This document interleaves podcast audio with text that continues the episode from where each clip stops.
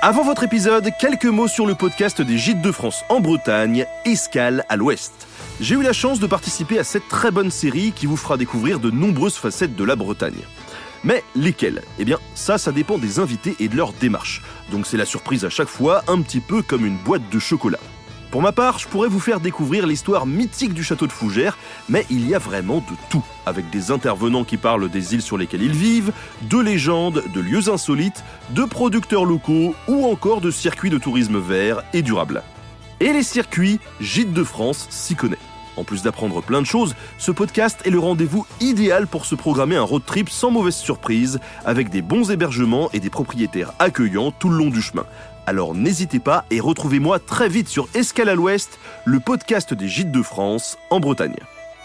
Et maintenant, votre podcast, bonne écoute sur Nota Bene.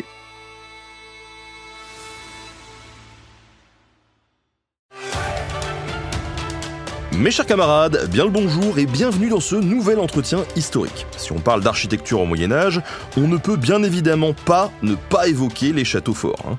Il y en a eu énormément de construits à l'époque et encore aujourd'hui, ça n'est pas rare de tomber sur les vestiges de l'un d'entre eux. Mais justement, comment est-ce qu'on les construisait durant cette période? Vu leur taille, ça ne devait pas être évident et il fallait certainement beaucoup d'artisans, choisir le bon endroit, avoir accès aux matières premières, etc. Eh bien, pour y voir plus clair, j'ai reçu Florian Renucci, le maître d'œuvre du chantier du château de Guédelon, et vous allez l'entendre, c'est passionnant. Je vous souhaite une bonne écoute sur Nota Bene.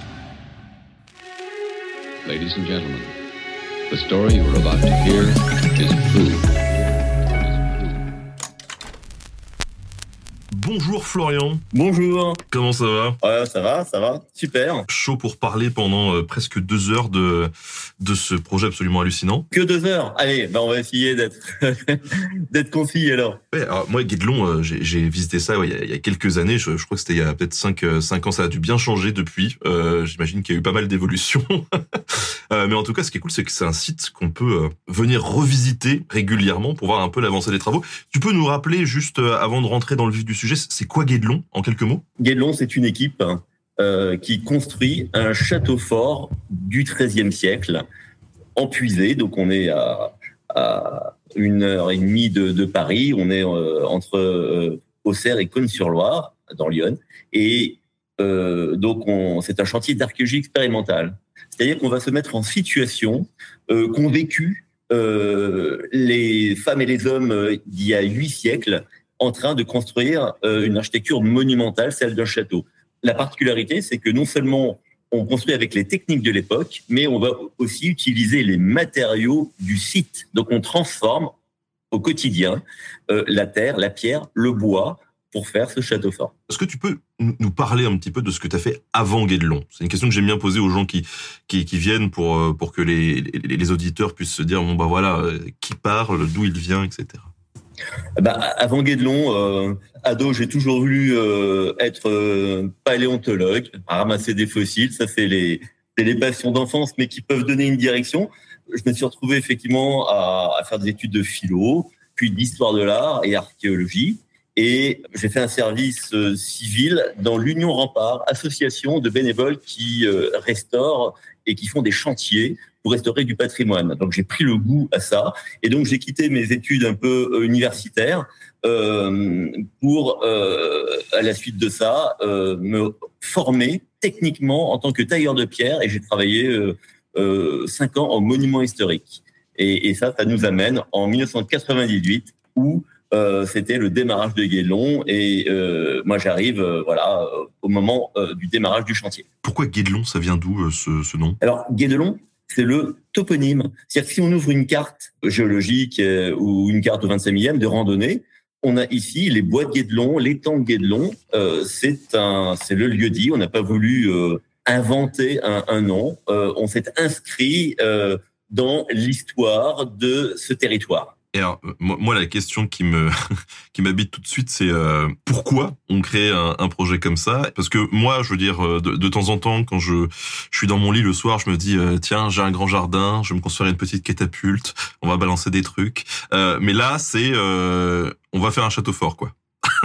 L'origine du projet, c'est deux fondateurs. C'est Michel Guillot, qui est le propriétaire du château de Saint-Fargeau, et Marilyn Martin, qui est aujourd'hui la présidente de Guédelon. Alors, Michel Guyot, dans les années 1996, en fait, il y a une étude archéologique dont tout départ, au démarrage, c'est l'archéologie qui préside.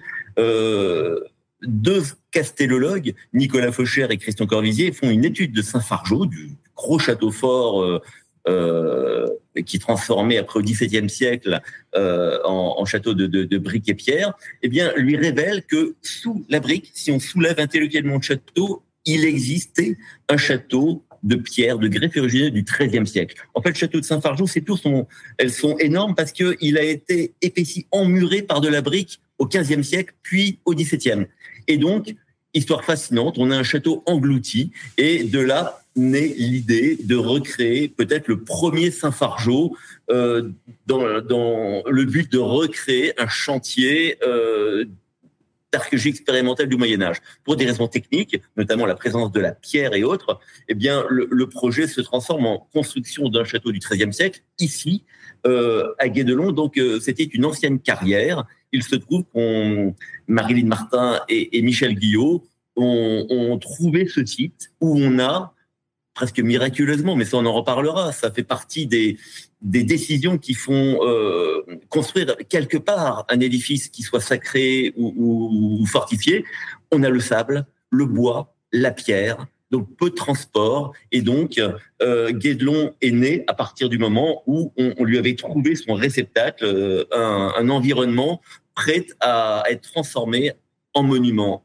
Voilà, donc tout ça se fait dans, la, dans, il y a une trentaine d'années. Et euh, euh, en 1998, le chantier Guédelon ouvre ses portes. Mais alors, euh, du coup, de par donc ces, ces premières euh, idées autour de Saint-Fargeau, d'ailleurs, super château aussi, hein, n'hésitez pas à le visiter, c'est juste à côté de, de Guédelon, il y a des très très belles charpentes là-bas, ça, ça, ça, vaut le coup. À partir de ce moment-là, comment le, le, site est trouvé justement et comment s'organise la naissance de ce projet? Je veux dire, même euh, juridiquement, comment est-ce qu'on peut se dire, euh, on, va, on va faire un château? J'imagine qu'il y a pas mal de procédures qu'il va falloir suivre, euh, une organisation complexe, quoi. Alors, il faut une structure qui a d'abord été une association, puis euh, qui est devenue une entreprise au bout de quelques années, puisque le succès euh, venant, eh bien, il, fallait structurer euh, le, fonctionnement. au départ, comme tout édifice, il faut faire un permis de construire. Et un permis de construire d'un chantier expérimental est rédigé par un architecte en chef des des monuments historiques, Jacques Moulin, euh, qui fait euh, donc en 1997 euh, un, un plan masse euh, donnant effectivement le château et le projet qui au départ un, un, projet d'archéologie expérimentale, donc un, un, chantier pédagogique, donc avec la prévoyant la construction d'une grange, d'une zone d'accueil pour les visiteurs, parce que au départ la conception en fait du projet, c'est ne pas vivre en demandant des subvention, euh, c'est un rêve fou euh, qu'avaient et qu'ont Marilyn Martin et Michel Guillot de, recréer la vie quotidienne spectaculaire pour répondre aux questions en fait. Euh, quand on regarde Carcassonne, quand on regarde même les, les, les, cathédrales, donc les monuments que nous ont laissés période médiévale, mais plus précisément euh, le Moyen Âge central, le 12e, 13e siècle, où on atteint une apogée dans l'art de la construction. Le Moyen Âge n'a pas laissé de textes, de traités écrits euh, on se pose des questions face au, rempart de Provins, euh, au, au, château d'Icatar. Euh, comment ont-ils fait pour monter, bouger autant de pierres, pour monter d'aplomb des tours vertigineuses? Voilà, au départ, ça vient de cette envie de, de recréer la vie, de recréer la vie quotidienne euh, d'artisans qui construisent un château fort. Et du coup, euh, bah, l'idée a été de se dire on, va euh, tenter, euh, c'est un projet qui est privé, et donc que le financement de ce chantier, que les salaires soient portés par euh, les, visiteurs et, et, la visite du site. Et donc, c'est ainsi que le projet est organisé pour accueillir et pour être un chantier pédagogique. Alors, euh, le permis est déposé et il est accepté très vite, euh, puisque euh, on a là affaire à quelque chose qui est tellement énorme. Euh, il y a quelques aides qui sont demandées de fondation. Euh, on, on, a, Guédelon a été avec Marilyn Martin, qui, est, qui a pu faire entrer le projet dans, dans, la fondation de Canal comme un, un projet soutenu par Canal. À l'époque, c'était Pierre Lescure. À l'époque, au démarrage du chantier, la fondation nous a aidés pour dessiner le logo. En fait, on a eu une aide, euh, on va dire, d'ingénierie euh, et notamment, euh, euh, c'était Monsieur Robial à l'époque, euh, le directeur artistique de Canal+, euh, qui, a, qui a dessiné le logo sur lequel on, on et toute notre charte graphique, même l'alphabet Guédelon, donc Étienne Robial. donc voilà, on, on a eu tout cela pour faire démarrer le projet, mais surtout, la chose importante, dès la première année, il fallait équilibrer avec euh, euh, 30 000 visiteurs, on en a fait 55 000. Et donc, euh, c'est euh, finalement les visiteurs euh, qui sont venus nombreux euh, qui ont rendu possible le fonctionnement du chantier, qui est une deuxième année, puis une troisième. Et à partir de l'année 2000, donc deux ans de fonctionnement, le chantier était entièrement en autofinancement. C'est ça qui est, important. incroyable. Guédelon ne prend pas de l'argent sur le patrimoine, sur l'argent culture ou autre. Il est entièrement financé. Et là, bah, ça fait 25 ans que euh, nous construisons le, le, ce chantier. On porte haut les couleurs du patrimoine, de la culture, de la pédagogie au grand public, mais aussi aux scolaires. Aujourd'hui, euh, Guédelon, c'est euh, un classique des, des, des, sorties scolaires pour découvrir à la fois les métiers, euh, mais aussi euh, le programme qui parle du Moyen Âge, des châteaux forts, et, tout cela en fond propre. C'est ouf, bah, vraiment. Enfin, pour avoir monté moi mon truc Nota Bene euh, tout seul et tout, je me dis mais monter un truc comme Guédelon, ça a dû être euh, incroyable. Je vraiment, je suis admiratif. Il y a une question que je me pose, c'est on met quoi sur le permis de construire? Parce que euh, il y a un moment donné, il faut présenter des plans ou des choses comme ça, non? Ah oui, alors des plans étaient, étaient euh, présentés avec des coupes, des élévations. On avait une premier premier jet. Chantier expérimental, c'est-à-dire qu'on euh, on, a pu faire évoluer ces plans en fonction des, des découvertes archéologiques et des informations. Donc, il a fallu créer un comité scientifique et euh, le plan, euh, le permis de construire, c'est bien euh, le permis de construire d'un château fort du XIIIe siècle euh, en France. Voilà, permis accepté. Par contre, l'important pour nous était l'authenticité de ce qu'on allait présenter. L'authenticité aussi, puisque archéologie expérimentale, il faut, il faut quand même dire qu'est-ce que c'est. Euh, c'est construire, mais euh, pas peut-être en imaginant ou en plaquant sur le Moyen Âge euh, des, un château idéal, par exemple. C'était le, peut-être le piège à éviter. contextualiser la construction en fonction du site, d'une date vraisemblable. Donc, se créer finalement les conditions d'une expérience, ça a été la préoccupation qui nous a euh, vraiment motivés dans ces premières années. Et pour cela, eh bien, un comité scientifique euh, été réuni avec bah, les castellologues qui avaient travaillé à Saint-Fargeau, Nicolas Fauchère, euh, euh, Christian Corvisier, mais aussi sur la vie quotidienne du chantier Anne Beau, qui est euh, chargé scientifique de Cluny, archéologue, mais aussi prof euh, à, à, Lyon 2, euh, une équipe s'est formée et au fur et à mesure que des dossiers nouveaux euh, se sont fait jour, le bois, euh, la, les cuissons de chaux, les cuissons de tuiles, eh bien, on a euh, établi des partenariats avec des chercheurs qui nous ont amené leurs dossiers, leurs découvertes, leurs recherches pour que Guédelon vive comme un labo à ciel ouvert. Nous, nous réalisons, mais à partir d'études et de choses vraisemblables. Justement, on va reparler après de cette construction parce que vous êtes vraiment basé sur un contexte bien bien précis au niveau de la, la construction. Mais on a on a quelques questions déjà dans le chat en disant mais euh, imaginons que j'ai les thunes pour lancer un, un, un, truc comme ça. Il faut il faut du coup quand même l'accord des mairies ou du département ou quelque chose comme ça, non? À partir du moment où euh, où le permis de construire était accepté, où euh, ce projet fou allait se concrétiser, euh, à une époque, dans 25 années en arrière, on est dans des zones, euh, on, on, va dire, qui sont des, des, zones de revitalisation. Toutes les petites industries sont parties. Euh, taux de chômage explosé. Euh, des fonds leaders européens pour développer à cette époque des projets comme Guédelon. Donc, on avait finalement, peut-être qu'aujourd'hui, ce serait plus possible. dans le contexte de relancer ça. Euh, dans, à la fin des années 90, euh, on pouvait encore, et on va dire que toutes les, peut-être que toutes les, les fenêtres euh, étaient alignées pour permettre cette réalisation. Donc effectivement, on a eu euh, bah, l'ensemble des, des, des, décideurs de l'administration qui ont dit bah, allez-y banco, euh, peut-être pensant que D'ailleurs, c'est le cas parfois quand on regarde les projets qui montent. Euh, vont-ils survivre au bout de deux ans ou trois ans de fonctionnement? Euh, Et ben voilà, c'était banco. Et euh, ben le miracle de Guédelon, c'est que les, visiteurs euh, ont compris ce qu'on faisait. Au départ, on voyait pas grand-chose au niveau des murs. Il y avait déjà des murs qui montaient, donc il fallait insister sur la médiation. Il fallait présenter euh, bah, cette vie quotidienne avec ce contexte hein, qu'on va qu'on va expliquer, ce contexte du XIIIe siècle qui est assez important, hein, euh, euh, le contexte euh, eh bien des, mesures, de l'outillage. Euh, il a fallu résoudre des problèmes.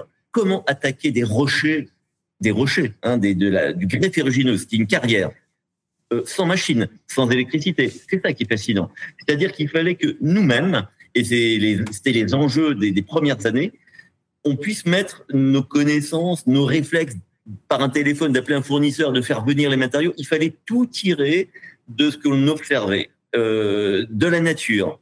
C'était fascinant. Même quand le château était virtuel, pas encore construit, le fait que l'on s'attaque euh, euh, à la pierre, euh, au, au, mortier, euh, et, et qu'on réalise euh, avec des, un outillage rudimentaire, c'était pour les visiteurs un, un, un gage d'authenticité et euh, ils sont entrés dans la. Ils ont compris un truc. C'est-à-dire qu'on fait un musée, on fait bien un musée une fois. Après, on le refait dix ans après, en se disant ah oui, et on retrouve souvent les mêmes vitrines. Euh, à Guédelon, ils ont tous compris que si on venait l'année suivante, eh ben les murs auraient monté et que le chantier serait différent d'une visite sur l'autre. C'est ça qui est fascinant. On construit un monument et donc on visite un chantier. Et tout de suite, on n'a pas tellement fonctionné avec un effet, euh, même euh, c'était très très dur de faire des euh, une étude de marché, euh, ça voulait rien dire. Le, les visiteurs ont, sont venus avec du bouche à oreille. Euh, et, et, ça fait finalement un effet de boule de neige et, et avec un, un, un, taux de revisite. Parfois, des personnes visitent plusieurs fois sur une année, parfois une année sur l'autre, parfois tous les deux ans. Et, et c'est ça un peu le miracle de Guédelon. Vous imaginez qu'à Versailles, euh, on soit en train de construire encore euh, un prolongement de la galerie des glaces et qu'il y ait de nouvelles salles euh, à découvrir, ce serait incroyable. Donc c'est ça. Chaque année, on va avoir nos découvertes, de nouveaux espaces et les visiteurs. On a un jeu, on joue avec le temps parce qu'ils viennent parfois avec les photos des enfants. C'est un, c'est une toise qui mesure le temps. Et avec le recul de ces 25 ans, euh, les visiteurs viennent avec leurs photos, ils voient les, endroits où ils ont pris en photo les enfants, les enfants ont grandi, et c'est un repère spatio-temporel. Et c'est ça qu'on leur offre. En réalité, le véritable seigneur de Guédelon, ce sont les visiteurs. C'est peut-être la première fois qu'on construit un château, non pas pour un seigneur, non pas pour euh, une famille bourgeoise qui, dans les années au 19e siècle se construisaient des châteaux troubadours, mais pour, vanter leur, réussite industrielle. Et, ce sont tous les châteaux néo-gothiques. Euh, ici, Guédelon, la, la, raison de la construction, c'est la pédagogie. C'est comprendre l'histoire, mais en donnant une place aux artisans. À Guédelon, on visite le chantier, on n'a pas de guide, on n'a pas de, on a des médiateurs, mais les médiateurs du chantier, euh, ça se fait de manière orale et ce sont les les ouvriers, artisans dans tous les métiers qui vont échanger avec les visiteurs. Ça, c'est aussi euh, un élément qui fait que Guédelon ressemblait, était un ovni dans le paysage euh, de l'offre patrimoniale, monumentale. C'est pas un, il se visite pas comme un château privé au public, pas comme un musée. Euh, il, se visite même pas tout à fait comme l'Hermione, qui a été un autre grand projet euh, de construction d'un objet archéologique, euh, mais avec des moyens qui étaient des, euh, une forme de bâtiment du XVIIIe siècle, de bateau, mais avec des moyens modernes pour construire.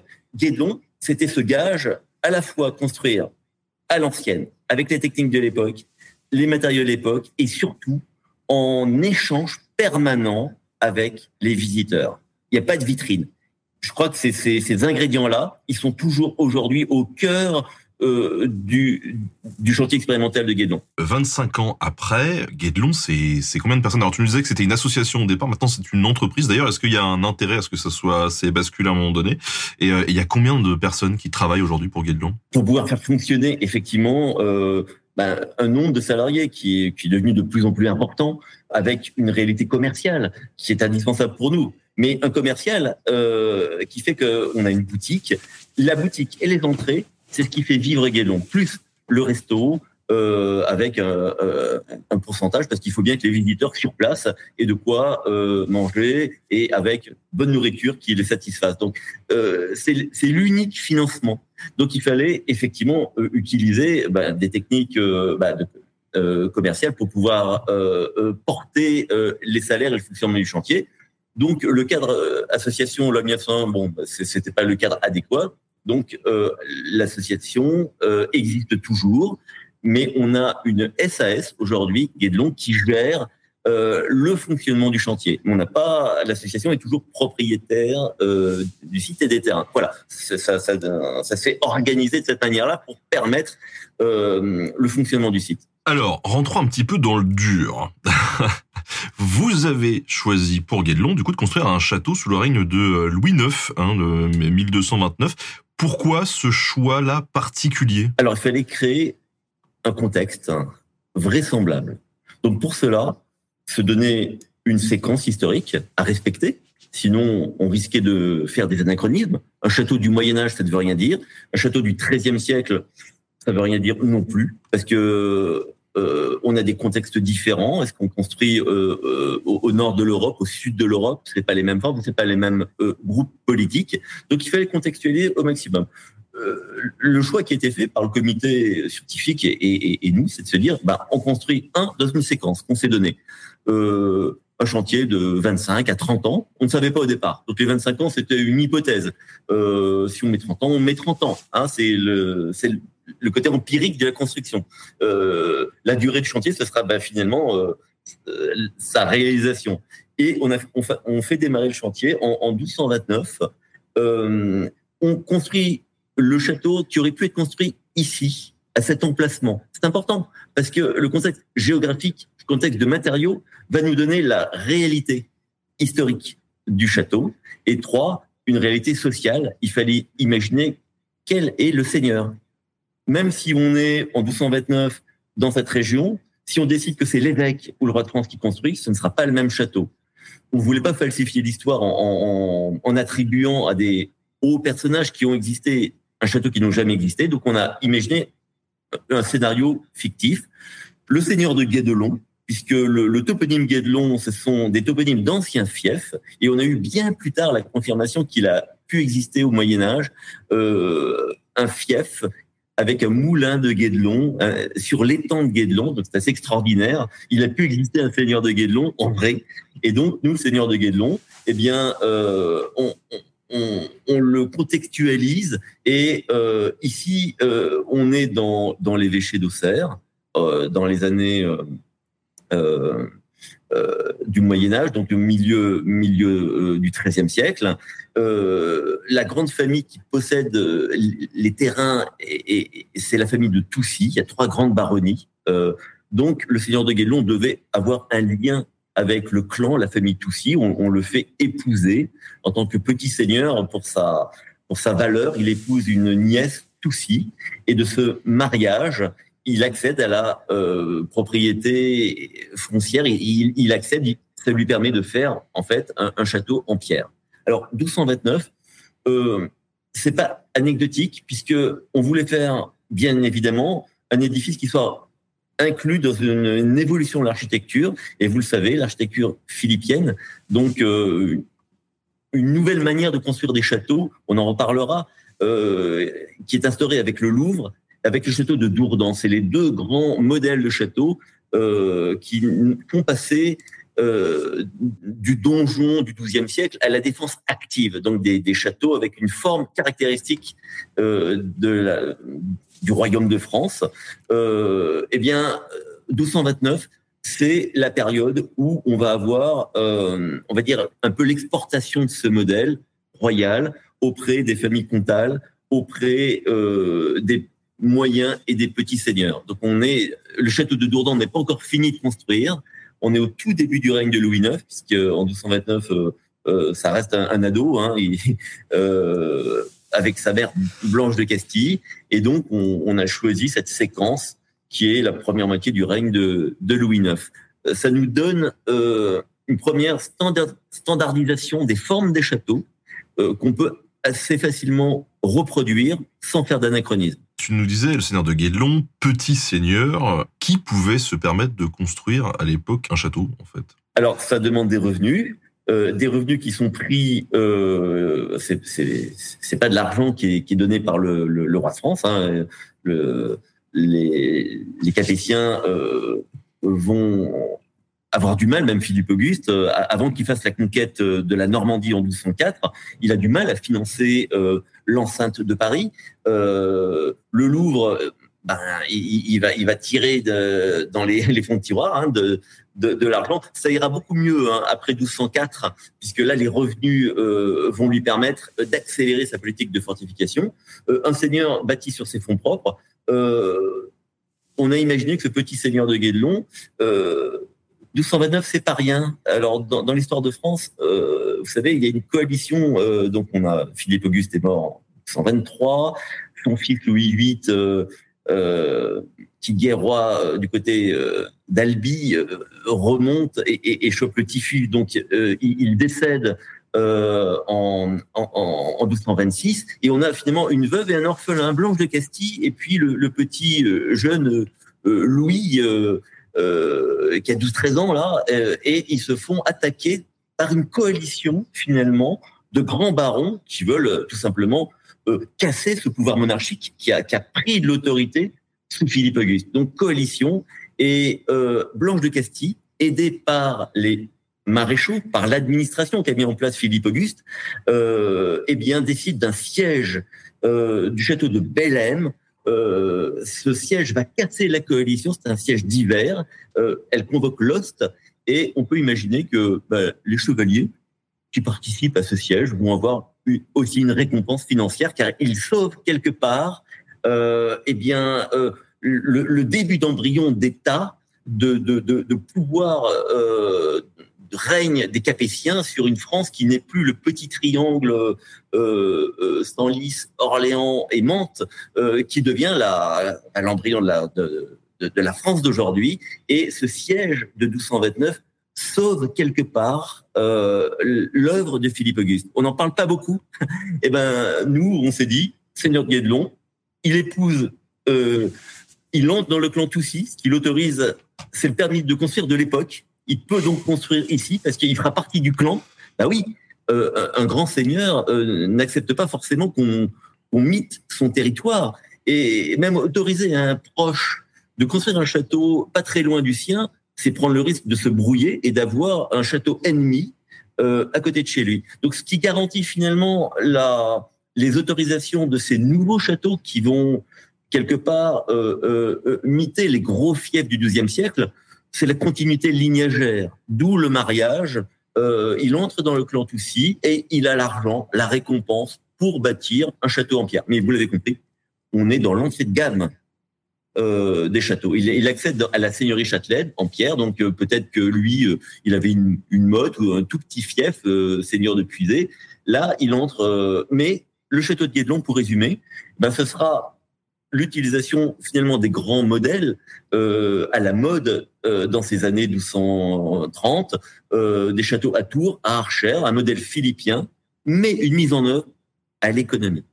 Et ce qui est intéressant et ce que l'on fait à Guédelon dans la mise en œuvre, c'est de montrer comment euh, les choix constructifs, le fait d'utiliser par exemple essentiellement que du moellon plutôt que de la pierre de taille, ça permet d'avoir une équipe réduite de tailleurs de pierre qui ne va faire que des pierres d'encadrement et non pas toutes les façades en pierre de taille, ce qui serait le signe extérieur de richesse d'un seigneur plus important ou d'un seigneur évêque. Un évêque comme Hugues de Noyères, au début du XIIIe siècle, quand il construit son château, on va dire, il met de la pierre de taille partout, à Noyères-sur-Serein. Et donc, euh, ces différences sociale, malgré tout, au niveau des, du financement, on l'a dans l'architecture. Et c'est aussi tout l'intérêt de Guédelon euh, de pouvoir avoir euh, eh bien des ouvriers, des tailleurs de pierre, des maçons qui expliquent cela, qui expliquent le temps qui passe, euh, qui expliquent la différence de mise en œuvre, les coûts de chaque pierre, le temps passé euh, pour évaluer, pour quantifier finalement le travail. Car de cela, on n'en a aucune idée. Le Moyen Âge ne nous a pas laissé de traiter, contrairement au monde romain, et euh, c'est une tradition orale.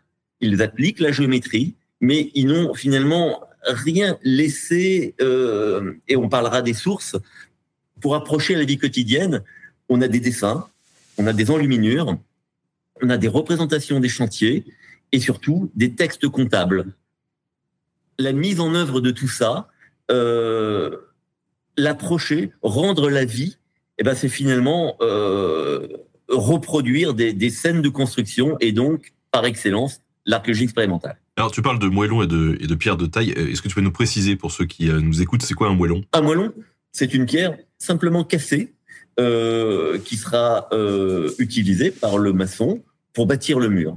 Donc, elle ne passe pas par les mains des tailleurs de pierre.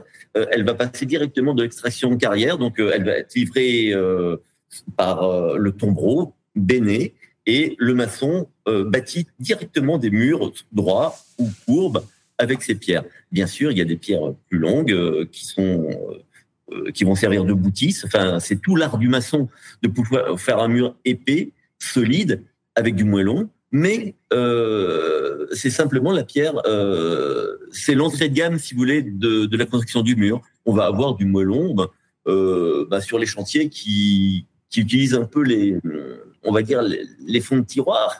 Euh, on a des enceintes urbaines qui vont utiliser du moellon, qui fait du silex et des murs de silex. Euh, la pierre de taille, par définition, c'est une pierre qui, est, a suivi une commande avec une hauteur. On va la rendre géométrique. On va en faire des cubes. On appellera ça des carreaux. Ou plus grosse, on l'utilisera en libage pour les fondations. Mais euh, la pierre de taille, il a fallu passer commande au carrier il a fallu la livrer. Donc, il y a des surcoûts de transport. Il a fallu euh, l'habilité des tailleurs de pierre pour faire des faces planes, euh, pour que le dessous de la pierre euh, se pose et soit plan. En fait, ce sont des, ce qu'on appelle des six faces. Ce sont des cubes. Et quand on pose des pierres de taille, il faut faire des joints qui soient d'équerre, car sinon on aura des gros joints en triangle. Donc, elle est finalement taillée quasiment sur cinq faces. Il n'y a que l'arrière qui peut être laissé brut en connexion avec la fourrure, le remplissage du mur. Grosse différence de coût, euh, d'effectifs et d'organisation de chantier. Donc, un, un seigneur comme Guédelon, eh ben, son château, il sera majoritairement fait de murs de moellon, mais euh, les angles des murs, les angles des portes et des fenêtres, qu'on appelle euh, les chaînes, euh, là sont faits en pierre de taille, car ce sont ces pierres qui euh, vont assurer la, la tenue mécanique, euh, ils, vont servir finalement d'éléments structurants. Et au XIIIe siècle, euh, il serait presque inconvenant euh, qu'un seigneur ne finance pas au, moins ces pierres-là pour avoir quand même un peu de prestige. Voilà. On peut avoir, aux époques antérieures au XIe XIIe siècle, des tours et des édifices entièrement faits de moellons. Il y avait un peu moins de carriers, de tailleurs de pierre disponibles, on va dire, sur le marché du travail euh, pour pouvoir assurer. Et, on a des édifices, effectivement, qui, sont, euh, aux époques antérieures, en, entièrement faits de moellons. Alors, on va parler de moellons acisés. Euh, à l'époque du XIIIe siècle, on est plus efficace, donc on va plutôt monter avec les moellons ce qu'on appelle une planée, c'est-à-dire à peu près une coudée, 30, 40, 50 centimètres, euh, organisé euh, avec des pierres un peu en patate. Et là, on donne un coup de niveau au mur et on refait un cordon où les maçons vont monter, euh, encore une fois, une rangée de moellons de d'une quarantaine de centimètres. Ce, cela va rythmer la construction des murs, des murs de courtine et des tours. Alors, tu nous parles d'un château philippien. Tu peux nous en dire un petit peu plus sur la composition d'un château. Qu'est-ce qui compose ce château? Pourquoi il y a euh, tel truc et pas un autre? Euh, Qu'est-ce qui évolue par rapport à ce qu'il y avait avant? Alors Philippe euh, Philippe Auguste, hein, puisqu'on va parler château philippien, ça se réfère à Philippe Auguste, hein, qui devient roi de France ben, au XIIe siècle, en 1180, hein, à, la mort de, son papa Louis VII, et il a 15 ans en 1180, Philippe Auguste.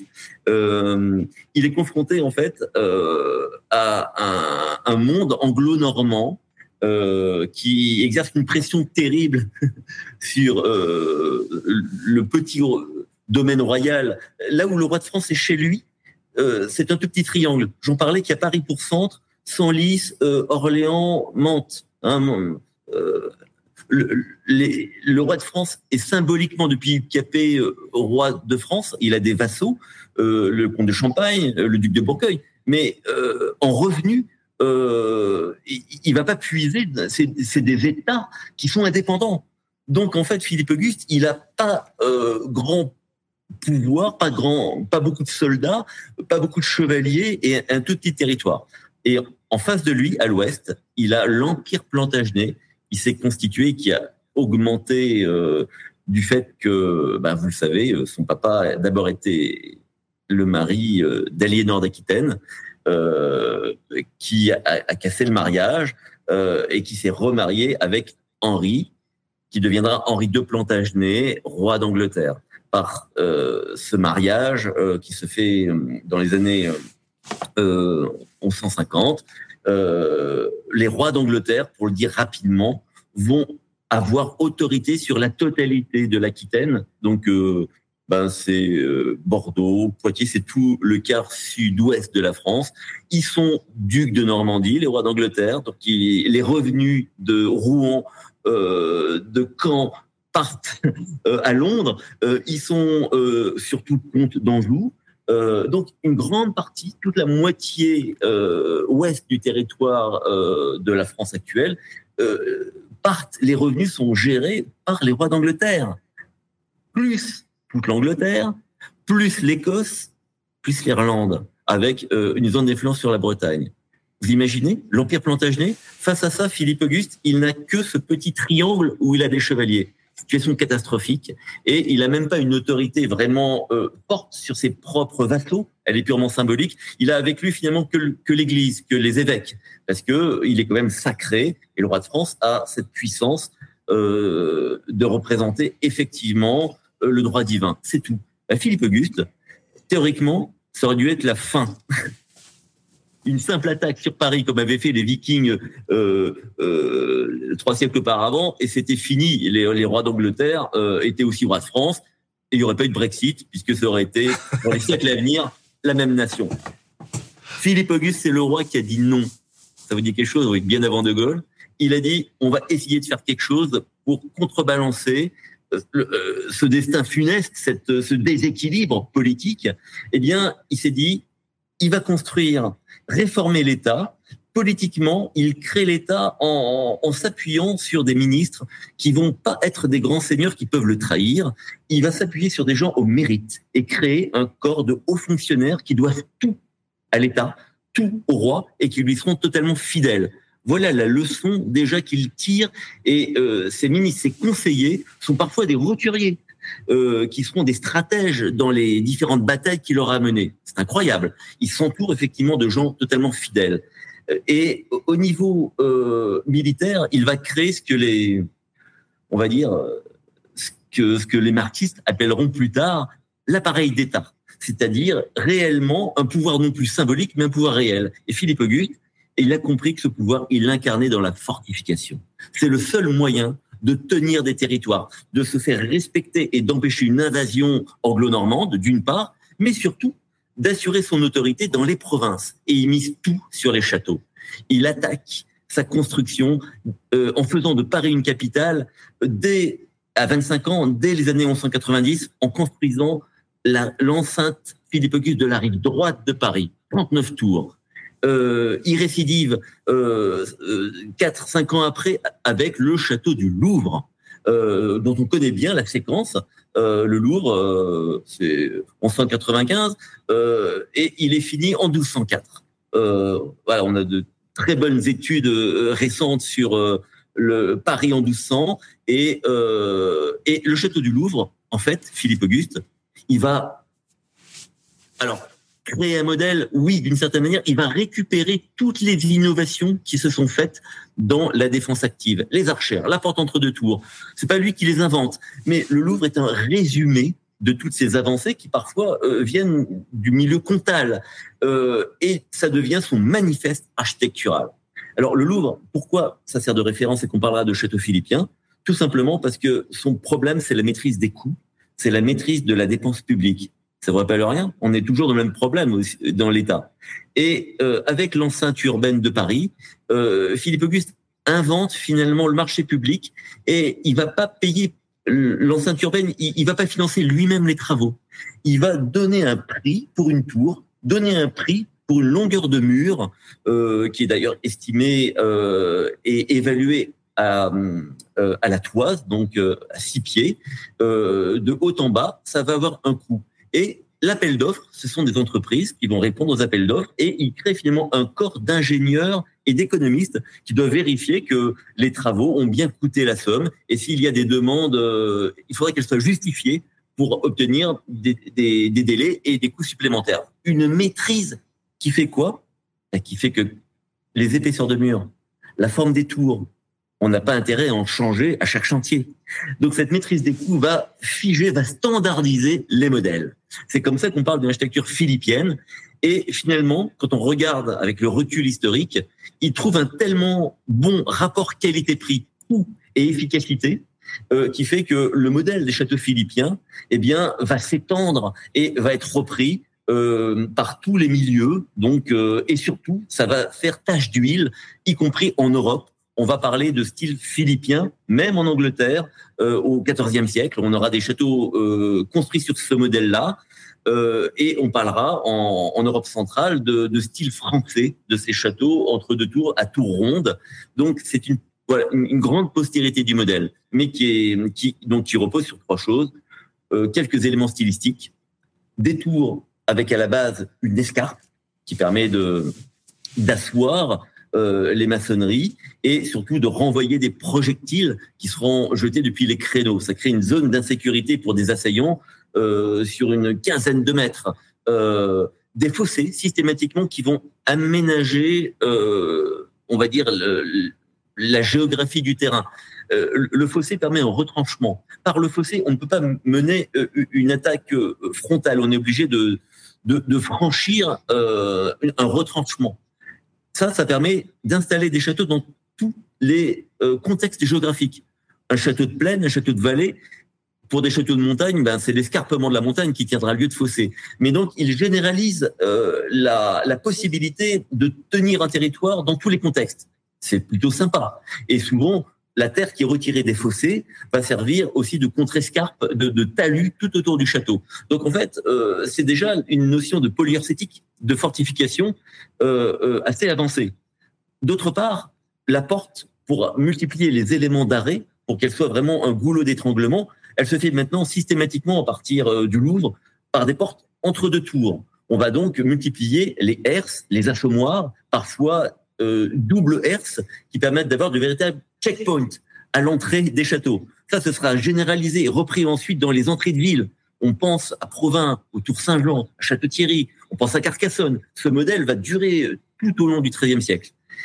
Des créneaux et des chemins de ronde qui permettent effectivement euh, en continu de faire le tour de l'enceinte euh, et des archères. Alors là, le style philippien, c'est euh, on va avoir un plan de tir qui permet qu'à qu chaque tour, suivant les niveaux, on va décaler les archères, ce qui permettra effectivement, en étant alors protégé à l'intérieur des tours, euh, de ne pas avoir d'angle mort. Et on privilégie en particulier les archères qui vont être flanquantes, donc qui vont tirer dans l'angle des tours le long des courtines. Pour éviter quoi? Les échelades. Un château se prend certes par la porte, mais euh, bon, il faut un bélier et la porte, elle est surprotégée, mais elle se prend, un château se prend surtout par une attaque commando où on escalade les courtines. Et donc, placer des archères euh, qui vont tirer le long des murs, euh, ben ça, ça permet tout simplement euh, de, pendant les premières minutes d'un siège, euh, d'une attaque qui se fait par escalade, ben de, de, de mettre à terre finalement un maximum d'assaillants. Voilà, tous ces principes-là vont donner la physionomie de l'architecture philippienne. À Guédelon, ces principes-là, on les a, toute l'équipe les a adaptés avec effectivement la commande d'un seigneur qui est bon un petit seigneur, c'est un peu l'entrée de gamme avec un petit programme, mais qui doit quand même comporter porte entre deux tours, logis pour les fonctions euh, juridiques d'un seigneur judiciaire, euh, une vie de cour mais qui est limitée effectivement bon à la famille et, aux quelques clientesses et, soldats qui vont assurer la défense du château. Petit programme, mais avec tous les éléments qui marquent qu'on est bien au milieu de ce XIIIe siècle. Et il n'y a aucune euh, spécificité de Guédelon qui sortirait de ça, du coup? Non, justement. On, et, pour cela, euh, on, va, à chaque fois qu'on a un nouveau sujet, eh bien, euh, visiter, revisiter des châteaux, parce que une première fois, on, est allé relever ben, des formes d'escarpes. Une autre fois, c'était pour avoir la forme des ports, des cheminées, ainsi, par exemple, des fenêtres. Pour cela, on est on est allé euh, eh bien euh, jusqu'à Crépy-en-Valois où le logis de, de Crépy-en-Valois nous donne une belle collection de fenêtres géminées qui ont été repris euh, dans la forme et, et, typique et, qui ont été repris pour le logis de Guédelon. Les escaliers grand degré euh, sont des escaliers euh, en, façade des logis qui sont indispensables, pas simplement pour monter à l'étage. C'est le lieu d'une cérémonie, les cérémonies de la moyenne et basse justice ce sont des escaliers de justice qui, qui sont, qui entrent, je dirais, dans, dans un scénario où le rôle du Seigneur est d'assurer à certains moments de l'année, dans ces différents fiefs, euh, ce, ce, rôle de, de juge et l'escalier a une place importante. L'escalier sera aussi le lieu pour des cérémonies dans la grande salle d'hommage, donc où il va bah, finalement euh, euh, intégrer dans son équipe des chevaliers, euh, l'escalier et la grande salle qu'on appelle la hola a un rôle dans la vie seigneuriale. Même un petit seigneur va euh, devoir obéir à ces rituels et les fonctions du château, même un, petit ou moyen château, doit répondre à ces rituels. Donc il aura forcément tout cet aspect fortifié, une grande salle qu'on appelle la hola, un espace privatif qu'on a mis, nous, à Guédelon, dans la tour. C'est un petit archaïsme, mais euh, qui peut être vraisemblable. On a encore des tours maîtresses qui servent d'habitation euh, au XIIIe siècle, et on aura bien sûr un, oratoire, euh, capella, ola, euh, euh, caméra qui est la chambre, et capella, chapelle ou oratoire. C'est vraiment la trilogie euh, que l'on aura dans quasiment dans tous les châteaux, grands ou petits. Tu évoquais Crépy-en-Valois. Hein. Je signale à tous ceux qui nous écoutent que sur la chaîne YouTube, on a un reportage qui a été tourné à Crépy-en-Valois autour du, musée de l'Archerie. Hein. Euh, voilà, donc n'hésitez pas à aller faire un petit tour. Il y a des belles images là-bas. Alors, avant de lancer euh, vraiment la construction euh, de cet édifice, du coup, vous êtes appuyé sur quelle source? Tu nous disais que vous avez été visiter un peu quelques châteaux. Est-ce que vous avez récupéré des plans, des choses? Sur quoi vous êtes appuyé? D'une manière générale, hein, l'archéologie expérimentale consiste à reproduire un objet archéologique. Hein, vous le savez, c'est la, c'est les préhistoriens. C'est des époques qui n'ont laissé aucune trace documentaire autre que les objets eux-mêmes, euh, qui ont été euh, l'occasion, eh bien, de reproduire des gestes anciens, notamment la taille des silex. Et, et des préhistoriens comme le roi Gourand, euh, dans ses fouilles d'étioles, euh, euh, ont, ont montré dans leurs écrits que reproduire un geste ancien crée des artefacts comme par exemple pour la taille du silex, le fait d'inonder sur 3 mètres carrés d'éclats de silex, eh bien, ces éclats vont faire penser qu'ils existent toujours dans les zones de fouilles. Ils n'avaient pas été forcément recherchés avant. Et donc, on va les retrouver. Donc, en fait, on a une espèce de petite dialectique entre ce que l'on va générer euh, à travers l'archéologie expérimentale. On produit des données euh, qu'on confronte ensuite euh, à, à, un site authentique et on se rend compte effectivement qu'on a des similitudes et même euh, que l'archéologie expérimentale nous a permis de découvrir des choses qu'on n'aurait pas vues si on n'avait pas euh, euh, essayé de reproduire la chose. En deux mots, à Guédelon, il s'agissait de faire pareil, mais à l'échelle un peu, gigantesque, effectivement, d'une architecture monumentale. Donc pour ça, il faut un commencer par connaître bien l'objet qu'on veut reproduire. Sinon, bah, on peut faire n'importe quoi, on peut mélanger les périodes, on peut, on, voilà. Donc pour nous, études archéologiques, archéo du bâti sur des châteaux, visite de châteaux sur lesquels avec l'équipe, on a constitué des cahiers d'aide à la conception. Il y a aucun, on peut faire Internet, Google. Il n'y a pas de mode d'emploi de construire un château fort du XIIIe siècle. Il a fallu qu'on se le fasse. Et pour le faire, eh bien, typologie comparée. Quels sont majoritairement, pour nous, le critère, c'était un, qu'on obéisse quand même un contexte qui, qui est un contexte régional, le grès ferrugineux ou une pierre dure, euh, pour être quand même dans un matériau dont les choix sont, vont avoir une conséquence euh, sur la, la, forme des ouvrages. Euh, on serait dans du tuffeau dans la vallée de la Loire, on n'aurait peut-être pas forcément fait les mêmes choix d'appareillage, vous voyez. Donc il, il, faut cette vraisemblance-là de notre contexte, euh, avec aussi, je le précise, on est sur une carrière de grès ferrugineux, mais aussi en puisée euh, fort terre où nous sommes, euh, le calcaire euh, affleure très vite. Et la culture constructive des édifices médiévaux qu'on a autour de Guédelon, la tour Strasine de Saint-Sauveur, euh, qui est un don, une tour maîtresse des 11e et 12e siècles, le château de Ratilly, les églises du 12e et 13e qu'on a autour, nous montrent qu'on va panacher le grès ferrugineux et les calcaires que le calcaire se taille euh, plus rapidement, il est efficace, il use moins les outils. Et donc ce panachage que nous montre euh, finalement l'analyse et la visite, les dessins, les relevés faits euh, sur les monuments autour de Guédelon nous ont aussi amené à faire des choix constructifs. On va aussi visiter donc des châteaux, les châteaux royaux parce qu'ils donnent le modèle, mais aussi des châteaux seigneuriaux parce que euh, dans la mise en œuvre, on a besoin de se rapprocher quand même. On va pas reproduire euh, le gigantisme euh, des modèles de d'aigues mortes, par exemple. Euh, donc, on doit adapter ça au Seigneur de Guédelon et donc château de Rosemont, euh, en Nièvre, des maisons fortes, château de Ratilly, nous donnent de très beaux exemples. ils vont aussi nous donner de la tracéologie. Tracéologie, c'est quoi? Eh ben, c'est voir les traces d'outils qui sont présents sur des parements et des pierres du XIIIe siècle pour, pour que notre caisse à outils, finalement, des tailleurs de pierre, soit conforme aux traces qui sont laissées à l'époque. Pour ne pas faire d'erreur à utiliser des outils qui ne seraient pas ou utilisés à l'époque ou euh, transposés dans un contexte qui n'est pas le nôtre. Euh, c'est pas une cathédrale. Donc on a des outils beaucoup plus rustiques et on va majoritairement utiliser la broche. Donc en fait, avec le comité scientifique, euh, pour nous, il a fallu se faire euh, toute cette approche documentaire.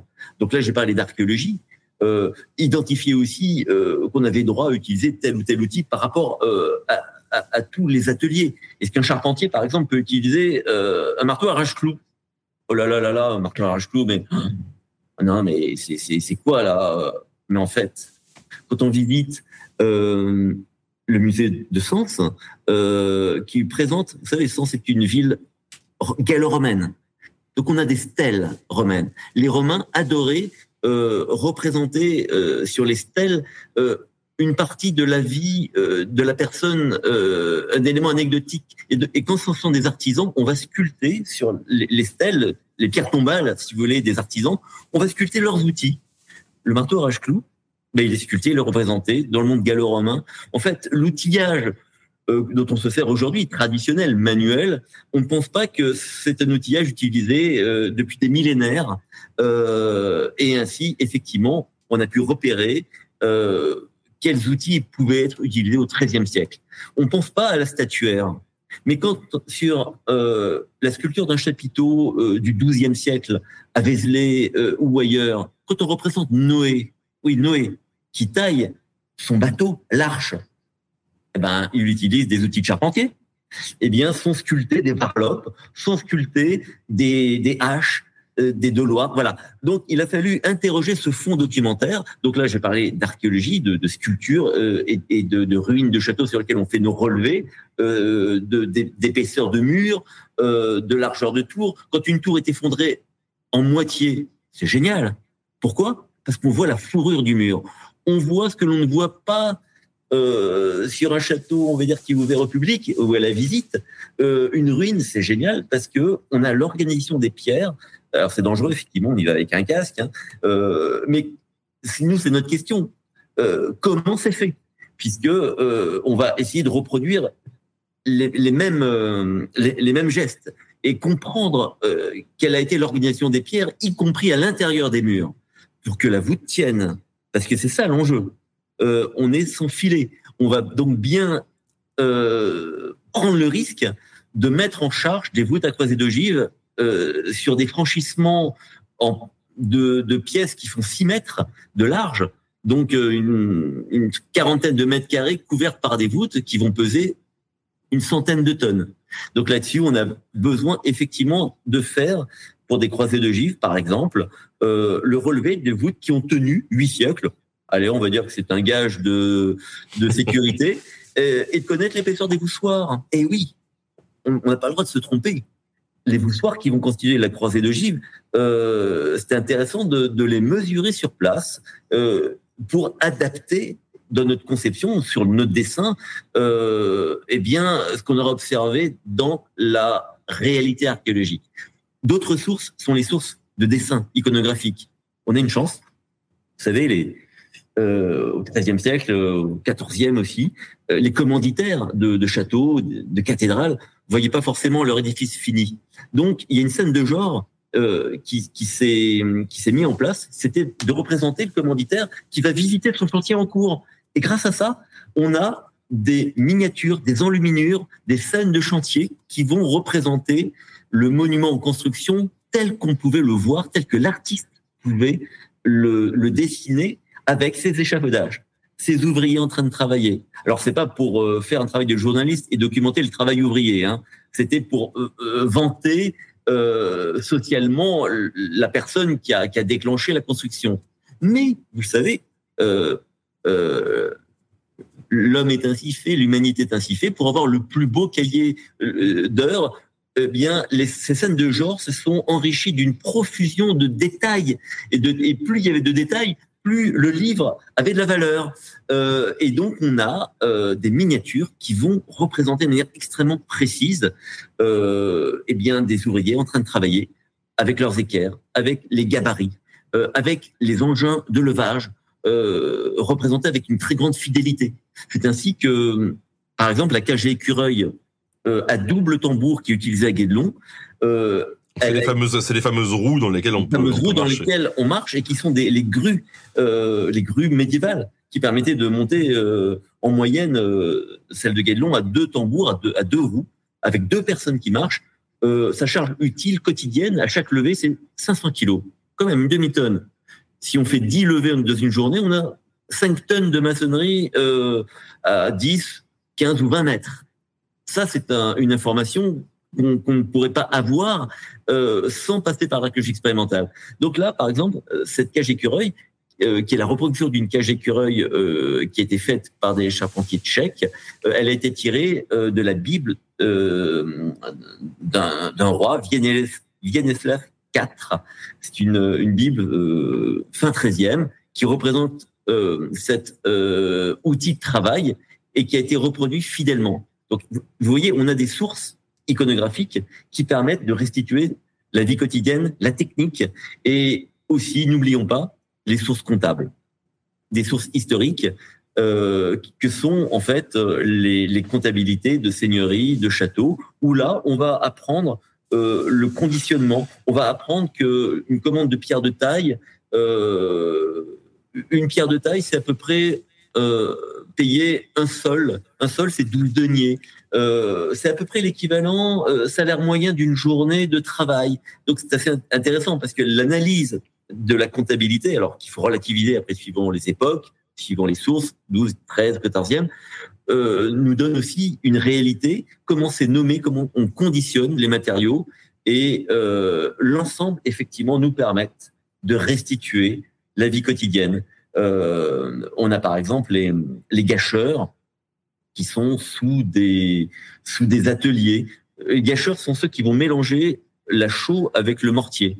Euh, c'est le morteleur, c'est c'est un maçon spécialisé dans la fabrication en fait du mortier.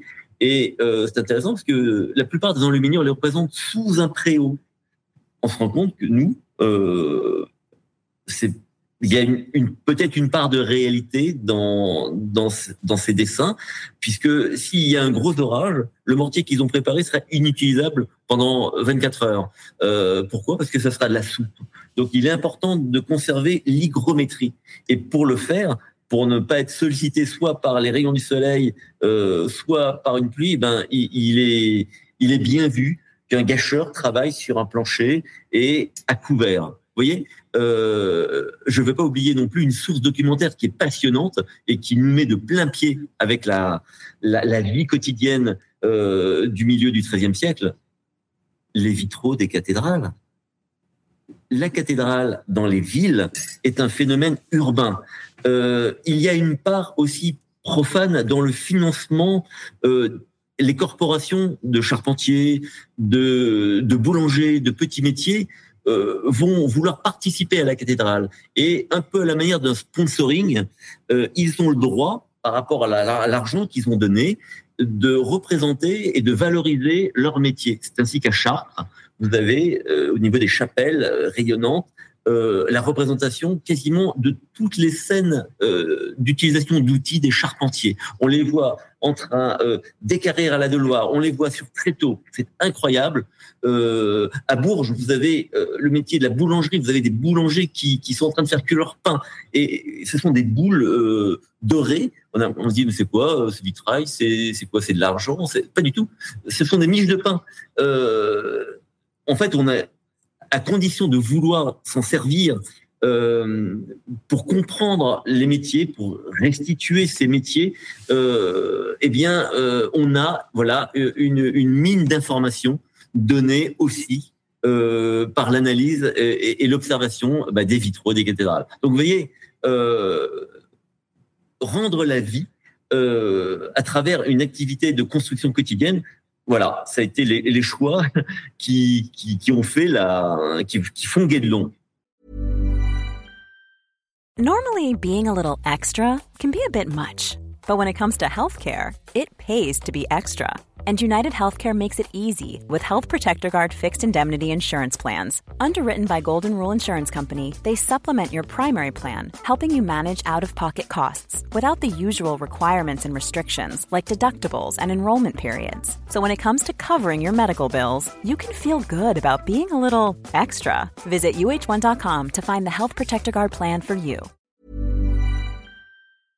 Est-ce que euh, vous avez poussé le vice jusqu'à faire des plans, euh, des, plans papier euh, à, la main ou c'est fait sur PC? Voilà, c'est le travail. Alors ça, c'est une partie du travail de de de, bah, maître d'œuvre qui, qui consiste quand même à, à, à proposer un ouvrage dessiné donc crayon à papier, crayon à papier, tout simplement parce que c'est tellement agréable euh, de faire des croquis, de proposer des vues. Et, euh, et puis, il faut pas délirer. Euh, ça fait combien de temps qu'on a du 3D sur ordi? Alors, bien sûr, on peut faire des choses magnifiques, hein, des tours euh, de 100 mètres euh, de, de, hauteur, mais la totalité du patrimoine dont on parle, que ce soit de l'Antiquité, euh, en passant par toutes les, les cathédrales, jusqu'aux ouvrages d'art de, de, de de vieux, allons, allons jusqu'à violer le duc. Vous voyez, il euh, n'y a pas un ordi.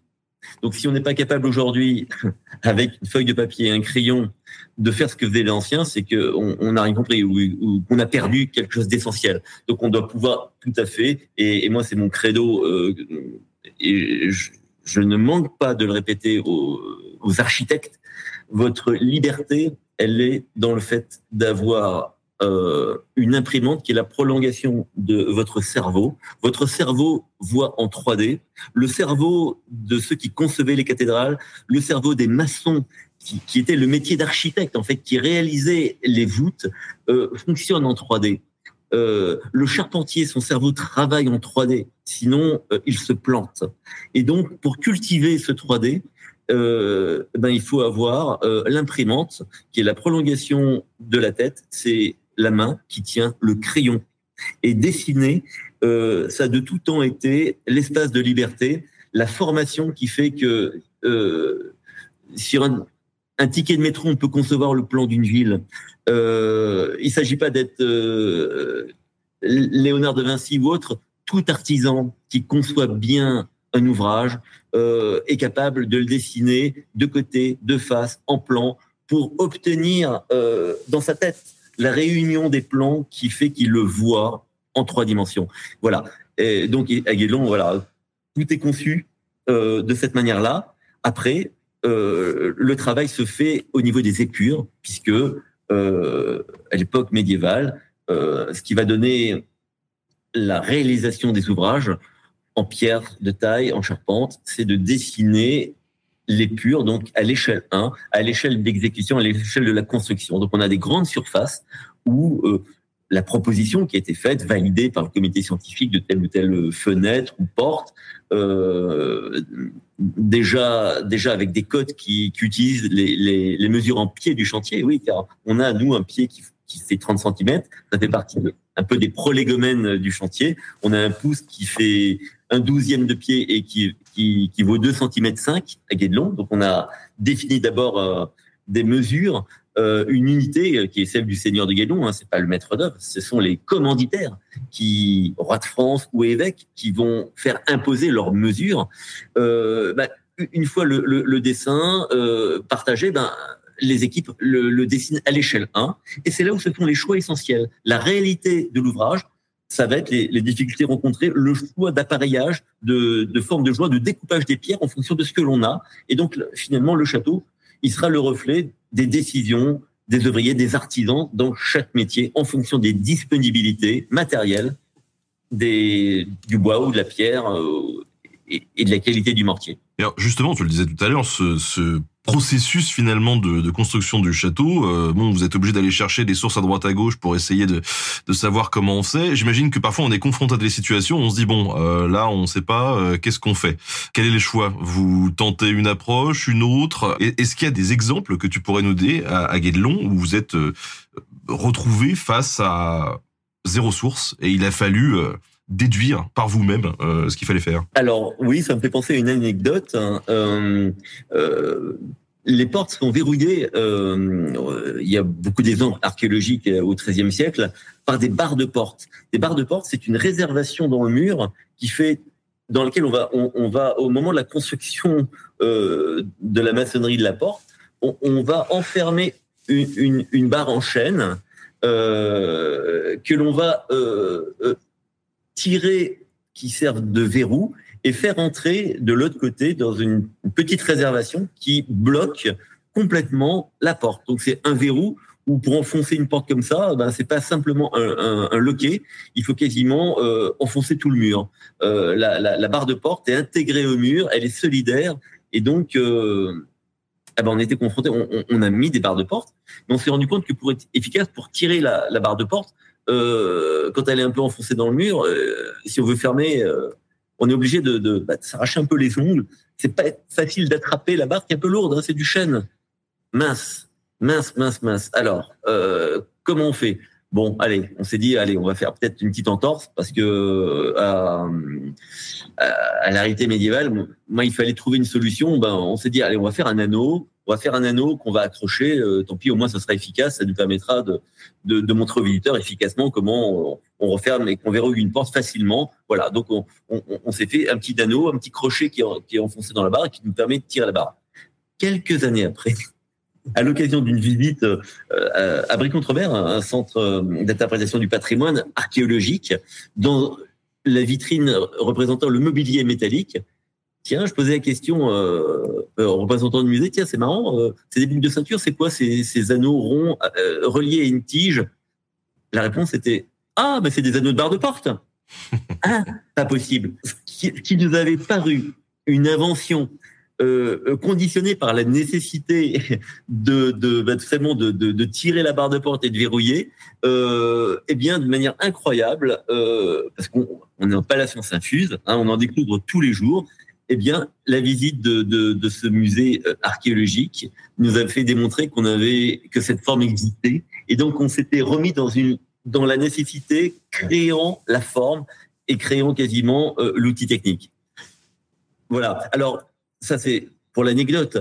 En réalité, Guédelon, euh, on travaille en partenariat avec euh, l'INRAP notamment, euh, qui consacre euh, l'Institut national d'archéologie, euh, de préventive. recherche préventive. ouais. On a, on a restitué euh, à travers le, le, le- travail de fouille du moulin de Tervé, euh, Pierre Mille et, et Gilles Relier euh, nous ont euh, bah, finalement confié euh, la, découverte d'un moulin hydraulique du XIIe siècle que l'on a reproduit intégralement. Alors parfois, effectivement, dans l'archéologie, il manque des pièces. Hein. Euh, si on trouve un squelette, il va manquer aussi des os. Un moulin, il manquait des... Donc parfois, en, en s'appuyant sur une étude, on émet effectivement des hypothèses de pièces manquantes et, et parfois on, pro, on, on va aussi euh, proposer euh, voilà de, remplacer un peu c'est comme un texte hein, l'archéologie. Euh, le texte a été imaginons un texte qui, est recouvert d'un enduit on gratte l'archéologue va trouver des éléments de phrase. Bah, parfois pour que la phrase ait du sens il faut donc proposer et c'est ce qu'on a, pu faire. Quand un site archéologique montre un four à tuiles il ne reste du four que le foyer euh, un four à tuiles du XIIIe siècle, il y aura quelques piles, quelques carnaux, une, on verra pas la chambre du cuisson, on verra que le, le, le- le foyer, l'alandier. Donc, on est obligé de faire des choix, et c'est tout le sens de l'archéologie expérimentale, c'est d'essayer. On essaye, et on va peut-être rater mieux ou rater moins pour améliorer le tir. Et en gardant, bien sûr, euh, trace de ce qu'ont été les essais, ça permet d'affiner et, et finalement euh, la clé pour euh, pour nous, hein, mais comme toute expérience d'archéologie expérimentale, sauf qu'à Guédelon, elle se fait en, en permanence, c'est de conserver ce qui fonctionne et d'archiver de mettre de côté ce qui n'a pas marché. En, en procédant par cette méthode-là, euh, on est arrivé ainsi à proposer pour le four à tuiles. Il a fallu le recommencer plusieurs fois parce que notre gage de réussite, à partir de quand est-ce qu'on sait que le four fonctionne? Il est bon. Ben, pour nous, c'était euh, l'efficience de la cuisson. Si on a la moitié des de tuiles qui sont pas bonnes, euh, on peut pas se contenter d'une réussite à 50%. Il y a un truc qui va pas. Donc on a recommencé les hauteurs, euh, la largeur, le rapport du four, la- l'allongement de l'alandier. On a détruit, recommencé le four jusqu'à cinq fois pour arriver à un four à tuiles qui aujourd'hui, celui qui, qui est présenté sur le site, qui fonctionne, il a fait plus de 33 cuissons. Euh, eh bien, il nous donne un optimum euh, sur 4000 pièces qui sont cuites. On va dire qu'on a, allez, quasiment 90% qui sont bonnes de, tuiles. Euh, comment est-ce que l'on sait Parce qu'on les sort, on les sonne. Euh, il faut que la tuile, la tuile fasse un certain son, qu'elle résiste à l'eau. Euh, voilà. La même chose pour la cuisson de chaud. On a avec pareil un, partenariat avec l'INRAP. On a travaillé sur des, des fouilles sur des fours à chaud, donc il restait finalement que la base. On a proposé la voûte de pierre, car on cuit la pierre. Euh, on a proposé au fur et à mesure des cuissons des dispositions différentes des évents. Oui, pour que la flamme puisse traverser la, le matériau. hein. Ce sont des, ce sont des petits fours à chaud, bien sûr, qui sont, euh, comment dire, c'est pas de la cuisson continue. On va cuire la voûte de pierre comme un igloo, et cette voûte de pierre va nous donner euh, la pierre cuite euh, à peu près à 1000 degrés, qui une fois plongée dans l'eau va se dissoudre et nous donner la pâte, la chaux. Hein, cette pâte de pierre, euh, ce, lion qui une fois mélangé avec le sable nous donne le mortier. C'est ça la, la chaux qu'on a dans les cathédrales, qu'on a dans dans les constructions euh, euh, de châteaux forts, même si effectivement, il faut pas généraliser. Il peut y avoir aussi des fortifications en terre crue. On peut aussi trouver des fortifications en bois, euh, voilà. Mais on a majoritairement, nous au XIIIe siècle, même pour un seigneur comme celui de Guédon, des maçonneries, des murs qui sont euh, faits avec de la pierre et de la chaux et, et, et du mortier de chaux. Euh, eh ben, pour construire le four à chaud, pour avoir l'efficience de la cuisson, pour que on ait le, le, le maximum de pierre cuite, eh ben il a fallu, au fur et à mesure des cuissons, améliorer euh, d'une part la provenance de la pierre. On s'est rendu compte qu'il y a un vrai choix, un vrai enjeu de trouver une pierre à chaud qui cuit bien, et que si on met une, une, une pierre qui cuit à plus haute température, ben ça va pas donner de la chaux. On pourra la mettre dans l'eau tant qu'on voudra. donc, euh, voilà, ça suppose en fait euh, toute une arborescence de gestes anthropiques, euh, changer les évents, euh, l'humidité du bois, la nature de l'essence que l'on va brûler, quel bois, est-ce que c'est du résineux, est-ce que c'est du chêne, tout cela entre en compte. Et ce qui est passionnant pour nous, c'est dans, bah, dans la répétition des expériences, c'est le labo, empirisme, euh, c'est finalement d'offrir aux archéologues, euh, aux, chercheurs, mais au grand public en premier, car c'est le grand public qui nous fait vivre, qui finance, et, et finalement la médiation que l'on a à Guédelon en permanence, c'est d'expliquer nos, parce que l'on a trouvé nos données, euh, aussi bien pour les classes de primaire que, que pour le grand public ou que pour des, des, des, des scientifiques. Nous, euh, le, le, chantier, euh, cette réalité de l'archéologie du, du, du, chantier médiéval, euh, on est là pour la diffuser, ça fait partie de notre culture, et donc euh, c'est un apport euh, qu'on a en permanence. Eh ben, on se rend compte, voilà, que l'archéologie expérimentale nous permet de finalement de lister, d'ouvrir la grille lecture pour que toutes les étapes anthropiques soient prises en compte. Alors quand je dis ça, ça a l'air anecdotique, mais je dis simplement une chose prélever dans le mur d'un château médiéval un, petit centimètre cube de mortier, c'est rien, c'est rien du tout, ça tient dans une main. À travers la visite euh, de Guédelon, on se rend compte que ce petit bout de mortier, il y a eu, pour le mettre en œuvre et pour qu'il arrive huit siècles après dans la maçonnerie, la construction d'un four à chaud, l'acheminement de la pierre à chaud, le choix de la cuisson, euh, l'acheminement des sables, peut-être le tamisage du sable, le mélange avec peut-être d'autres adjuvants, l'incorporation euh, en, en, en, par les maçons. En fait, euh, archéologie expérimentale, c'est tout simplement essayer de, dérouler toutes les toutes tous les gestes qui sont derrière la chair du patrimoine.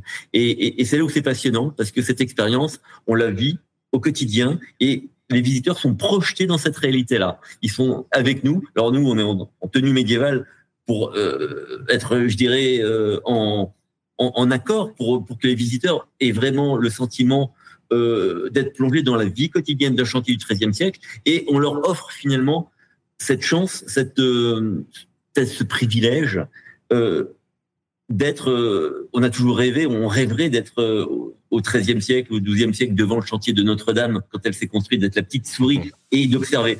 Eh ben, euh, voilà, Guédelon, c'est offrir aux visiteurs cette, euh, allez, on, pousse de manière assez vraisemblable les, portes, les couloirs du temps pour qu'ils soient projetés dans une réalité euh, qu'on essaye de rendre la plus efficiente, la plus euh, véridique possible. Les constructeurs qui œuvrent à, Guédelon, ces artisans, euh, c'était des professionnels avant de travailler à Guédelon euh, déjà sur leur corps de métier ou est-ce que c'est des gens qui ont été formés sur place? Il y a les deux.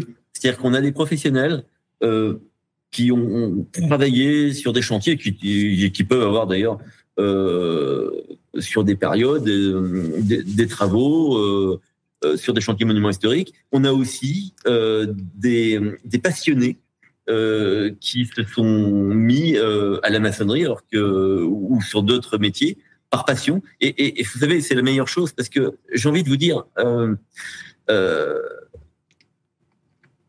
travailler en illustrant une époque et, un chantier qui n'est plus le chantier de l'époque industrielle que l'on vit. C'est quoi Ça veut dire quoi? Ben, Ça veut dire être en capacité, euh, pour voir un tas de pierres, et en quelques heures d'en faire un mur qui se tient et qui peut se tenir pendant des décennies, voire pendant des siècles. Ça, c'est un coup d'œil. Ce sont des réflexes constructifs euh, qui fait que on n'est pas tous logés à la même enseigne. Il y a des gens qui sont vachement bons au puzzle, d'autres qui ne sont pas du tout. Et, euh, et, et en fait, il n'y a pas de euh, on est presque en dehors de, de, de, de, la formation. On est dans des réflexes constructifs culturels euh, il faut simplement rappeler que pendant des millénaires, euh, le monde paysan euh, ne faisait pas que de l'élevage, que de la culture. Que pour permettre d'avoir de la culture en zone de montagne, il faut d'abord créer des terrasses. Et pour créer ces terrasses, euh, le geste culturel, euh, comme, comme on traite une vache ou une brebis, c'est de prendre de la pierre et de faire des calades Et s'il n'y a pas ces calades, la, pluie va raviner et on ne pourra pas faire de culture. Je suis en train de dire que finalement, euh, pendant des, siècles, construire fait partie presque d'un ADN culturel de toutes les civilisations, qu'elles soient en pierre, qu'elles soient en terre, et euh, construire avec les matériaux euh, environnementaux, donc euh, terre, pierre et bois, on va dire que c'est un réflexe qui appartient à l'humanité. Pouvoir, donc, j'ai envie de dire que quelqu'un qui est passionné par ça, qui a envie de construire en terre crue, même s'il a fait des études fac avant, peut très bien s'y mettre et devenir un très bon professionnel. Et aujourd'hui, euh, bah, il faut aller chercher les formations euh, professionnelles qui forment à la construction de murs de pierre. Il y en a, trop peu, pas assez. Euh, on a une vision aujourd'hui dégradée des métiers manuels. Il faut le savoir. Euh, nous, à Guédelon, on se rend compte que le, métier par excellence, c'est le maçon. Le maçon, c'est quasiment l'architecte de terrain. Il est capable de tisser une voûte euh, comme on tricote un, un, un vêtement euh, en, en, faisant les choix dans la disposition des pierres les unes après les autres, le bon réflexe de trouver la bonne pierre sur le tas, la, la pierre, une pierre unique sur le tas de pierres qui est la pierre exactement qu'il faut à cet endroit-là. Pour avoir ce réflexe-là, euh, faut être dans un métier passion. Euh, faut effectivement euh, aimer le patrimoine. Euh, euh, et sentir les forces qui vont s'exercer dans l'architecture, garantir la tenue de l'ouvrage, euh, eh bien, c'est des métiers qu'on fait par choix et pas par défaut. Et nous, notre, on va dire, notre, notre, grand bonheur à Guédelon, c'est 25 ans, c'est une génération. On a maintenant des CV de, de, de personnes qui sont venues à Guédelon euh, en, en, par leur classe, euh, qui ont fait des ateliers, qui ont taillé des petites pierres en tuffeau euh, et qui ont fait le choix d'être charpentier, d'être maçon, d'être tailleurs de pierre et qui reviennent et nous envoyer le CV en disant euh, ma pierre de Guédelon, j'ai toujours dans ma chambre. Et quel bonheur, quel bonheur, parce que euh, encore une fois, euh, ces métiers manuels dont on a besoin en France, qui font une réalité, euh, l'apprentissage, c'est des millions de, de, personnes qui travaillent dans des petites structures. Euh, ben voilà, on a besoin de les valoriser. Euh, c'est aujourd'hui des métiers bah, qui, qui, ont quand même du mal à, être, qui sont concurrencés par une mécanisation à outrance. Euh, la valeur de l'objet fait main, c'est une valeur qu'il faut reconnaître. On ne peut pas l'aligner sur les prix de quelque chose, euh, d'une machine qui fonctionne nuit et jour. Euh, donc voilà, euh, Guédelon, nous, c'est ce bonheur d'être en continuité avec l'environnement, en continuité avec les métiers artisanaux et, et, et, et, passer le flambeau de cette passion qu'on a pour le patrimoine euh, aux plus jeunes euh, et, tous les passionnés, bien évidemment. Comment est-ce que vous alliez les techniques médiévales et les règles de sécurité d'aujourd'hui? Est-ce que ça ne peut pas poser des problèmes parfois? Parce que j'imagine que les normes de sécurité à l'époque sur les chantiers, c'était peut-être pas les mêmes que celles d'aujourd'hui. Elles n'étaient pas tout à fait les mêmes. Non, effectivement. Là, on, euh, pour, l'équipe de Guédelon, euh, il, il fallait pas que ce soit antinomique. Et il fallait pas que, sous prétexte de construire euh, comme au Moyen Âge, on fasse prendre des risques euh, ou, qu'on fatigue à outrance, ou, qu'on fasse, ou qu'on soit en deçà des normes d'aujourd'hui. Donc, il était décidé depuis le début du chantier qu'il fallait ben, incorporer la sécurité du travail au travail par lui-même.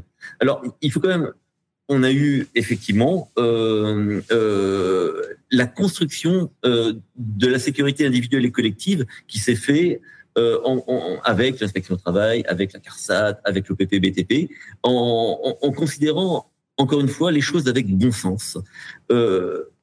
nous, il faut le savoir, le fait de ne pas avoir d'électricité sur le site, de ne pas avoir de parc de véhicules, ça enlève 70% quasiment de l'accidentologie. On vous voyez, euh, voilà, on peut avec une nacelle se prendre un arc euh, électrique en travaillant on, sur un, voilà, une ligne euh, à, basse tension.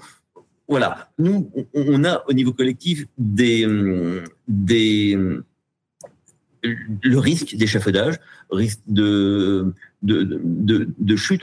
On garde effectivement des, des risques et on les a résolu en, en construisant en fait euh, des propositions déjà d'échafaudage euh, qu'on a fait certifier par calcul. Il, il s'agissait pour nous euh, de travailler en bois. Donc, on n'a plus d'échafaudage de bois, on n'est pas dans les normes CE. Mais vous savez qu'en France, euh, à partir du moment où on peut proposer un système collectif euh, qui n'est pas en deçà de ce que proposent les normes, euh, on, on, peut l'accréditer et c'est ce qui a été fait. C'est-à-dire que pour travailler comme au Moyen Âge, il fallait avoir des échafaudages sur boulins qui s'accrochent au mur. Euh, on fait rentrer des pièces de chaîne qu'on a dimensionnées. Euh, on, on, a rajouté euh, une jambette pour que la console soit stable et qu'elle soit pas en flexion. Alors ça, on l'a sur. Euh, alors ça surdimensionne peut-être l'échafaudage, mais on, a ces, séries de doubles trous formant, euh, je pense à la tour maîtresse du château de Dourdan, euh, formant des rampes hélicoïdales. Donc on, reste dans une réalité où le maçon doit prévoir et concevoir la montée du mur en réservant les trous d'échafaudage. Et ça, c'est génial parce que euh, euh, on est de plein pied avec les traces laissées dans les maçonneries médiévales. Le trou de Boulin, c'est le trou qui reste quand on a retiré l'échafaudage et qu'on l'a remonté d'un cran. Parfois, on peut le boucher, mais on peut aussi le déboucher et le réutiliser quand le château ou, ou, ou l'ouvrage de, cathédrale ou autre aura besoin d'être restauré. C'est-à-dire qu'on est dans une conception de monument qui permet la réutilisation et l'intervention future. Mais c'est d'une modernité extraordinaire. Ça veut dire que à tout moment on peut réintervenir et donc nos échafaudages, bon, euh, on, on, les a euh, conçus pour qu'ils puissent euh, recevoir des plateaux dont la résistance euh, au mètre carré est quasiment équivalente à l'échafaudage d'acier. Pour cela, on a un petit peu surdimensionné effectivement les plateaux euh, qui ont une épaisseur qui ce ne sont pas des planches. Ça a permis la, de passer en termes de, de normes collectives.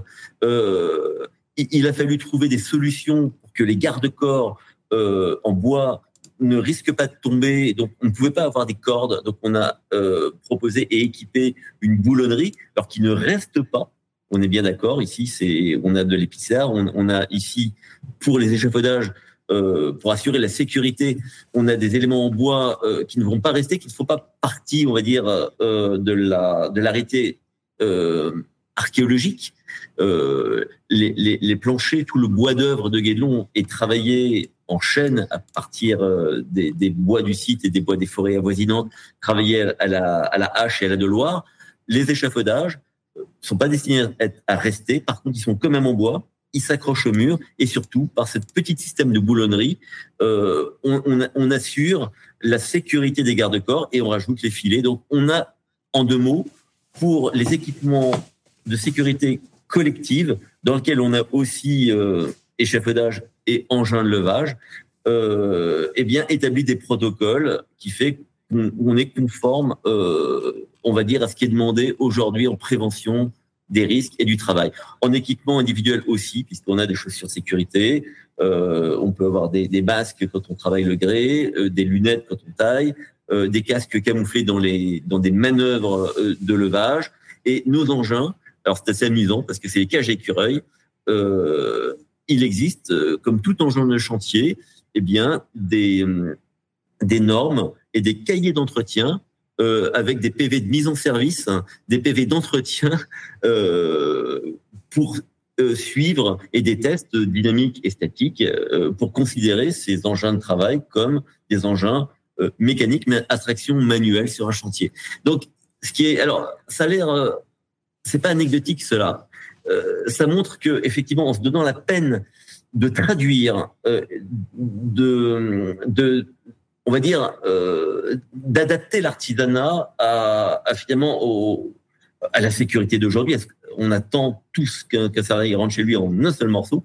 Euh, c'est pas antinomique. Et que euh, l'artisanat, parce que c'est souvent ce qui est ce qui est avancé pour dire non mais les artisans euh, ils s'usent, ils prennent des risques, donc allez, il y en a plus, hein, et on va faire tout industriel, ce sera beaucoup plus simple et beaucoup plus rentable. C'est pas vrai?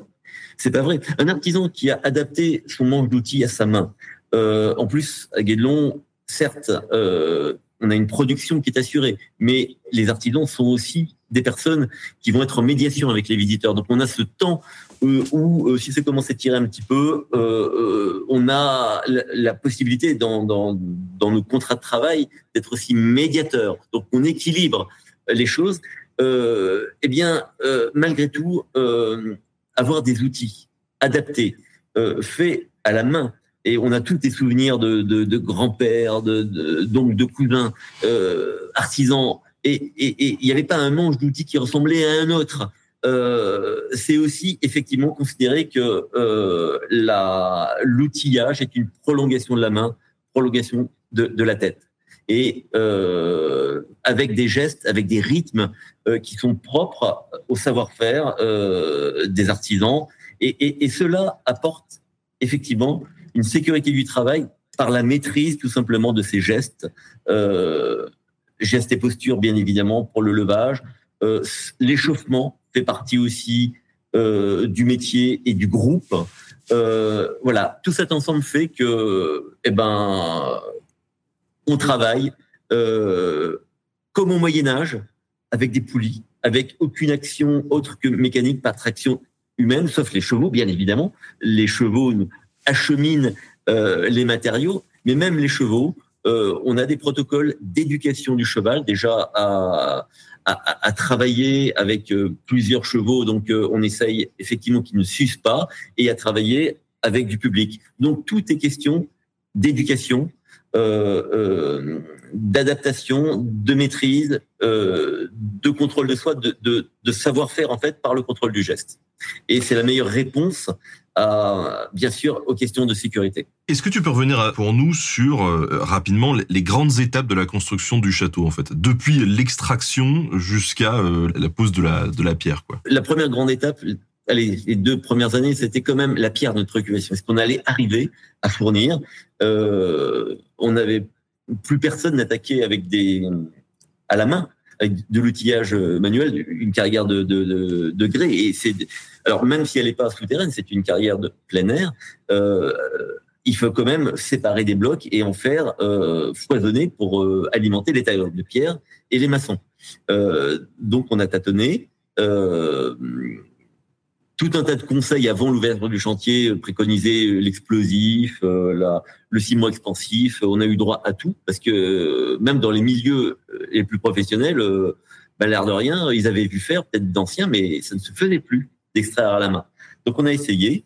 Euh, premier tailleur de pierre, Philippe, euh, il a trouvé la méthode de, de faire des trous, des avant-trous, euh, en, en, lisant la pierre, en trouvant ses faiblesses, euh, en, pouvant euh, donc aligner ce qu'on appelle des emboîtures, dans lesquelles on place euh, des coins métalliques. D'abord, le coin tout seul, en tapant dessus, il va rebondir et ressortir. Donc on s'est rendu compte très vite qu'il fallait accompagner le coin métallique par des petits morceaux de tôle qu'on va mettre de chaque côté pour que l'onde de choc du coin propagé à la tôle fasse que euh, ça provoque une déchirure dans la pierre et que le coin ne ressorte pas. Donc il a fallu euh, caler au fur et à mesure tout un protocole qui est devenu en fait une méthode et qui est devenu maintenant euh, une technique. Et, et actuellement, euh, en, en assez peu de temps, eh bien, euh, des nouveaux euh, salariés ou des tailleurs de pierre qui, qui n'ont pas cette technique peuvent l'acquérir, parce que c'est devenu pour nous le quotidien. Un, taille, un carrier à Guédelon, par la, son savoir-faire, la lecture qu'il va faire de la roche, c'est un peu le jeu du Tetris. Il va pouvoir se dire dans cette pierre-là, je vais pouvoir sortir tant de pierres pour les tailleurs de pierre. Le reste, ça va servir euh, aux, maçons. J'ai quelques belles boutisses un peu longues. Et, et puis, euh, les chutes, ça va être dans le mur. Donc, il anticipe. Et euh, grosso modo, une donnée euh, que, que, que, finalement aucun texte historique peut donner, euh, nous, sur une moyenne de 20 ans, 25 ans même, un carrier à Guédelon foisonne à peu près un mètre cube par jour. Ça veut dire quoi? Ben, Quand ils sont deux à travailler, euh, on a des, un, tas de pierres d'une hauteur un mètre, largeur un mètre, et suivant le nombre de, carriers que l'on a ou de tailleurs de pierre en renfort, s'ils sont trois, on aura trois mètres cubes, donc ça fait un linéaire. Il, fut un temps où, euh, pour les constructions des, voûtes ou des tours maîtresses qui nécessitaient beaucoup de matières premières, on, on avait un jeu entre le carrier qui alignait comme ça ces pierres, les carriers, et puis le tombereau pour les maçons qui ramassaient les pierres. Et euh, quand le tombereau n'avait pas ramassé, eh ben on, on, avait ici la prolongation de, du tas de pierres et on le voyait d'heure en heure se prolonger. Donc ça c'est tout à fait euh, incroyable. Ça fait partie des données du chantier de Guédelon, à condition, bien évidemment, et j'insiste là-dessus, on ne peut pas généraliser. Il n'y a pas d'universalité au Moyen Âge. Les, données que l'on a, c'est par rapport à un type de pierre, euh, dans un contexte donné. Euh, on peut interpréter effectivement, euh, peut-être sur des, constructions similaires avec la même nature de pierre, ces données-là, en termes de temps, en termes de, projection de travail, donc, donc interpréter. Mais attention, bien évidemment, s'il fallait, s'il fallait comparer avec, par exemple, la pierre romaine, l'extraction de calcaire modulaire, non. Là, il faudrait de l'archéologie expérimentale euh, sur une carrière romaine pour le pont du Gard euh, ou similaire pour parler du pont du Gard. Voilà, il ne faut pas mélanger les données techniques. Donc, on extrait cette pierre. Une fois que la pierre est extraite, on la transmet aux maçons. Qu'est-ce qu'ils font? Parce qu'ils ont besoin aussi de, comme on le disait tout à l'heure, de, de, de, de mortier. Alors déjà, il y a, il y a plusieurs tas. La carrière et le magasin du chantier, il y a des, des pierres choisies qui, qui, ont été coupées pour leur hauteur d'assise, donc le, le, leur hauteur en fait, hein, et qui vont aller en, qui sont des commandes des tailleurs de pierre. Donc on va avoir un, des blocs capables euh, qui seront soit taillés sur place à la carrière pour euh, pour des blocs répétitifs comme euh, les rangs de réalignement, soit des marches euh, ou des pierres euh, plus particulières de, de chaînage d'angle ou de, de pierres d'archère parce que on va on va utiliser le, le, le greffe pour faire la, la carapace extérieure du château. Donc quand on a une archère, euh, le devant de l'archère, c'est des pierres plus hautes, des pierres de chaînage, de, de harpage, on dit. Donc, c'est des pierres qui vont faire le bord de l'archère. Là, là c'est la pierre de taille. Hein. Euh, elles seront longues dans un sens euh, et, et, alternées. Elles vont prendre la maçonnerie, les moellons en mâchoire. Hein. C'est comme ça qu'on on a un ouvrage de porte et de fenêtre qui forme un encadrement de pierres de taille. Donc ces pierres-là seront taillées euh, à l'atelier de taille de pierre. Donc on, a des, on va dire comme un balai euh, une chorégraphie avec le tombereau qui ira apporter ces pierres euh, au tailleur de pierre. Les pierres destinées aux maçons seront alimentées au niveau des postes, soit dans la cour du château, soit au pied de la cage à écureuil, qui va donc monter les moellons sur les postes. Les maçons, suivant les ouvrages qu'ils ont à construire, euh, vont alimenter leur chantier en pierre, en mortier, et euh, régler ces pierres avec euh, des cordeaux, avec le fil à plomb. Donc, ils vont les poser et construire leur mur. Attention, la carrière de greffier et Guédelon ne nous donne pas que ces matériaux pour construire. On a une chance. Dans le grès ferrugineux, le mot ferrugineux fait que la pierre a été euh, soudée par de l'oxyde de fer sous une forme minérale qu'on appelle les ocres. Et on a donc euh, toute une gamme de d'ocre, de couleurs récupérées par les peintres pour pouvoir euh, faire la base euh, des peintures murales euh, du château. Donc la, la, carrière de Guédon est aussi un lieu où on va récolter jusqu'à 16 euh, couleurs différentes. C'est un nuancier euh, qui partent à l'atelier des peintres et qui, une fois mélangés avec euh, des fixatifs, puisqu'on travaille à la détrempe, pas à fresca. À fresca, c'est quand on, on peint euh, un, un, un, mortier, un enduit à la chaux qui est frais et qui va fixer le pigment. C'est la fresque. Euh, peint à la détrempe, c'est-à-dire qu'on va euh, peindre sur des murs déjà secs que l'on a badigeonnés euh, de, de, de chaux. Donc, on a comme une toile blanche, un mur déjà sec. Et donc, pour faire tenir le pigment, il faut lui rajouter de l'eau et un additif pour le faire coller. Et euh, ces additifs sont euh, de la colle de peau, euh, de parchemin, colle d'os, colle de poisson.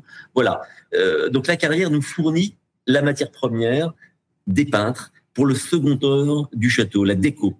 Et la palette de couleurs qu'on a à Guédelon, c'est la même palette que l'on a aux peintures murales des églises de Puisée, que l'on a aux peintures murales de, euh, de la crypte de Saint-Germain-d'Auxerre, euh, qui est une des plus anciennes peintures murales de France. On est dans la même gamme avec euh, des, des, couleurs allant du jaune euh, presque doré, euh, très pâle, jusqu'au marron, en passant par l'ocre rouge très vif, voilà, un, nuancier tout à fait extraordinaire que l'on met en œuvre. Et dernière chose, la carrière, grès ferrugineux, fer, eh bien, on a des blocs beaucoup plus chargés en métal, donc en qui potentiellement euh, vont pouvoir euh, être concassés, emmenés à la forge, où les forgerons vont se faire certains jours à Guédelon ferron, c'est-à-dire qu'ils vont griller euh, cette pierre, et de, ce, de, cette pierre, euh, ils vont la mettre avec couche de pierre et couche euh, de, de, charbon de bois dans des bas fourneaux construits une espèce de espèce de petite cloche comme ça euh, sur lesquelles on, on branche euh, deux soufflets et le bas fourneau va, va créer une montée en température euh, qui fait que la pierre va atteindre les 1500 degrés, qui fait qu'elle fond et elle va concentrer les parties métalliques à la base du four sous forme de loupe. En un mot, la réduction, la cuisson de la pierre va faire obtenir un lingot d'acier au bout euh, de 6 à 7 heures de cuisson. Donc on arrive euh, à montrer aux visiteurs en direct, parce que toutes ces opérations se font dans le cadre de, la visite du chantier, euh, voilà, certains jours dans, la saison, on arrive à leur montrer euh, comment on transforme la matière euh, pour obtenir des choses un peu surprenantes comme de l'acier dont, dont ils faisaient les outils. J'imagine que sur le chantier, donc on utilise euh, bah, du métal. J'imagine que tout ne vient pas des, de la carrière de Guédelon. Euh, pareil pour le, le, bois, ça vient, ça vient d'où aussi? Euh, Bien sûr, il faudrait des équipes en, entières de ferron pour euh, pour faire tout l'outillage du chantier. Donc, là, on fait la démonstration, on, on peut peser la, la, loupe et il y a des outils qui sont faits. Après, le quotidien, euh, c'est du métal effectivement que, que l'on achète euh, dans une qualité d'acier qui permet euh, la trempe et de réaliser les outils. Par contre, euh, les la forme des outils est entièrement fabriquée par les forgerons qui deviennent finalement taillandiers pour faire de l'outillage euh, pour les tailleurs de pierre et surtout euh, aussi pour les charpentiers car ils font des haches, des deloirs, euh, des massettes, euh, quasiment toute la gamme de l'outillage traditionnel. J'ai parlé des, des charpentiers. Euh, bien évidemment, euh, tout le bois d'œuvre euh, qu'on utilise pour construire à Guédelon, c'est du chêne. Euh, la forêt de Guédelon est une forêt de chêne. là aussi, authenticité du matériau, euh, le, chêne utilisé euh, à l'époque médiévale pour les chevrons et travailler, euh, on utilise le bois vert, c'est-à-dire qu'on va retirer l'écorce et le biais et, travailler dans le cœur de l'arbre qu'on appelle le, duramen.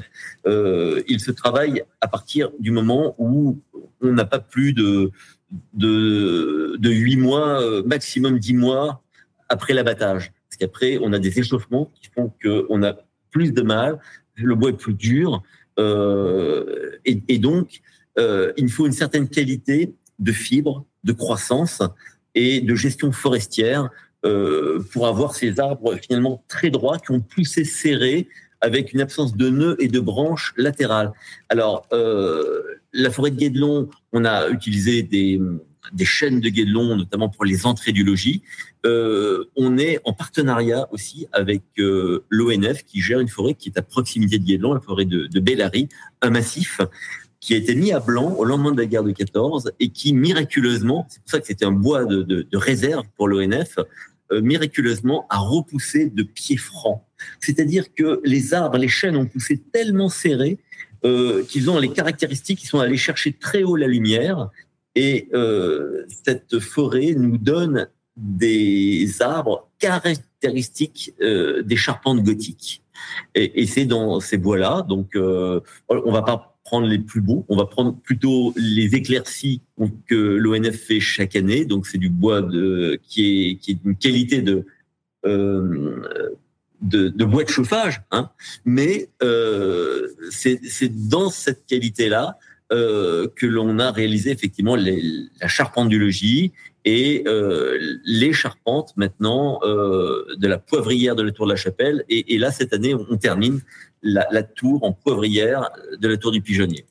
Donc là aussi, non seulement un travail à la main, avec toutes les étapes euh, de l'écarissage, mais aussi recherche de l'authenticité du matériau pour avoir un écarissage qui soit au plus près. Ça ne sert à rien d'avoir un gros, un arbre de gros diamètre dans lequel il y aurait à retirer euh, en pure perte énormément de duramen. Euh, L'esprit médiéval, l'économie extraordinaire, euh, c'est justement d'aller rechercher la pièce dans la section qui le contient au plus près. Et ça, c'est une leçon, j'irais, d'écologie, d'observation de la nature. C'est-à-dire que la charpente à l'époque médiévale, de la même manière que la taille de pierre, ne peut pas se penser en dehors de l'espace naturel, en dehors de l'approvisionnement de la carrière, en dehors euh, de, la, forêt où poussent les arbres.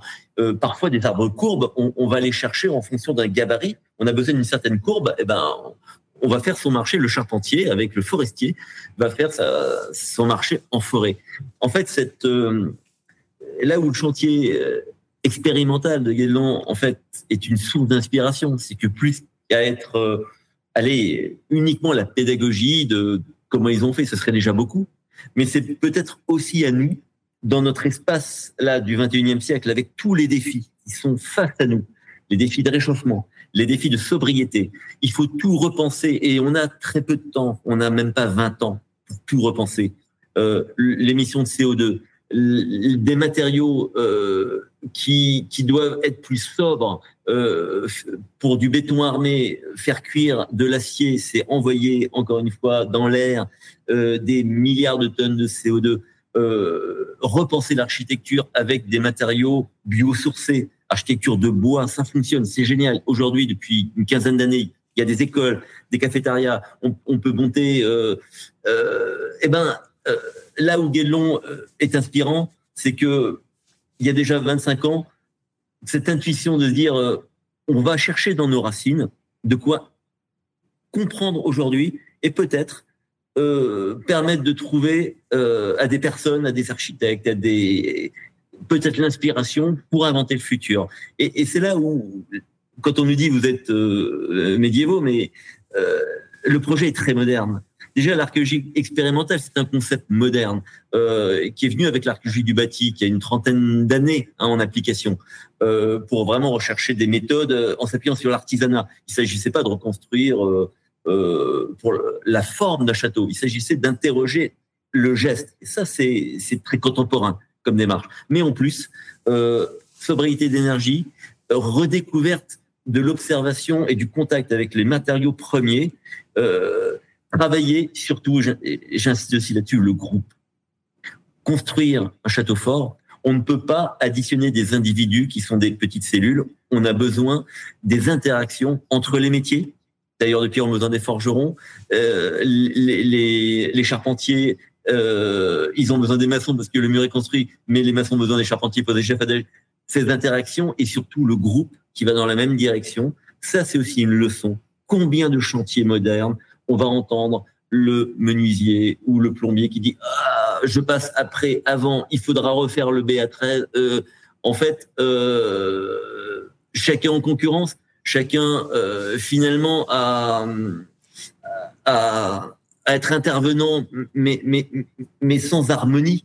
Et, ce qu'on essaye, voilà, à, à Guédelon, et ce qui de fait, par et, et, et l'empirisme, euh, on a un son, on a un rythme qui est produit, qui est un rythme qui est celui de la production manuelle, mais qui donne une sérénité, qui est partagé par les visiteurs et, qui montre aussi la force que peut être un groupe quand il décide d'avancer dans une même direction pour faire du bel œuvre.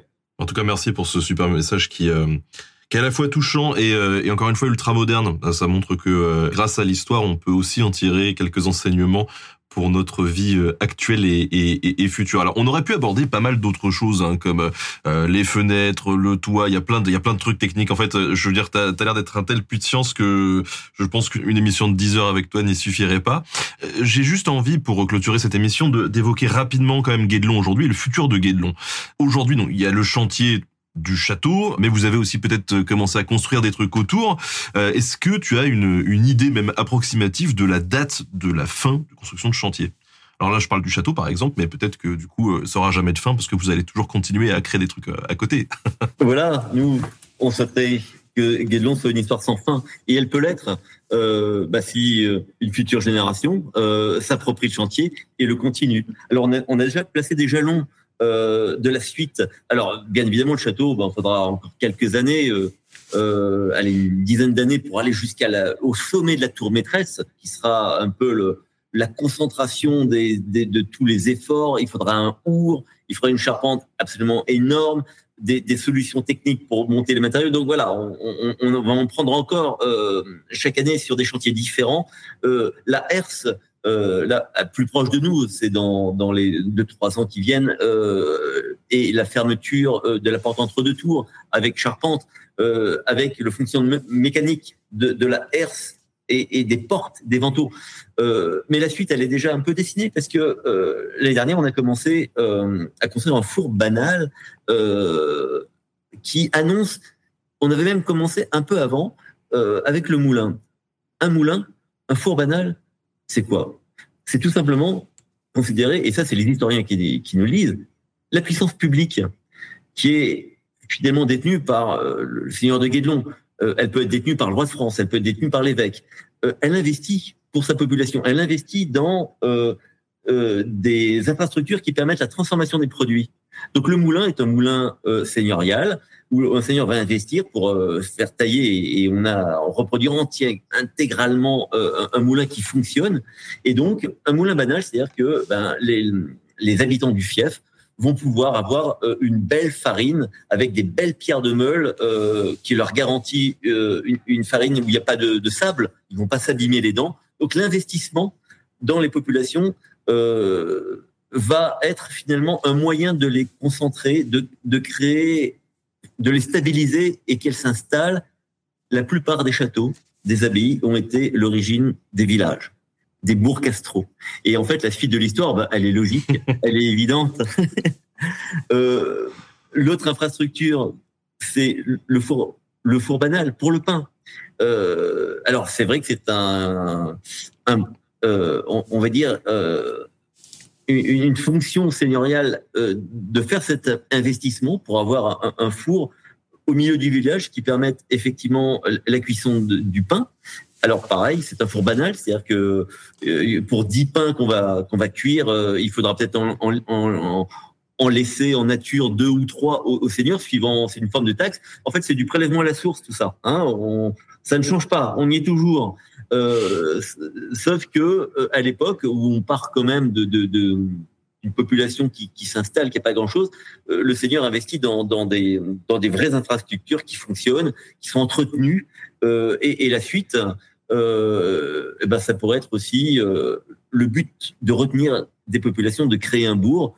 Ben, il faut que le sacré soit envisagé. Donc, je veux pas tout, on va dire, spolier, comme on dit, mais là, on commence à envisager peut-être d'une peut-être d'une chapelle, parce que église, faut ouais, c'est plus compliqué. Il faut l'autorisation de l'évêque.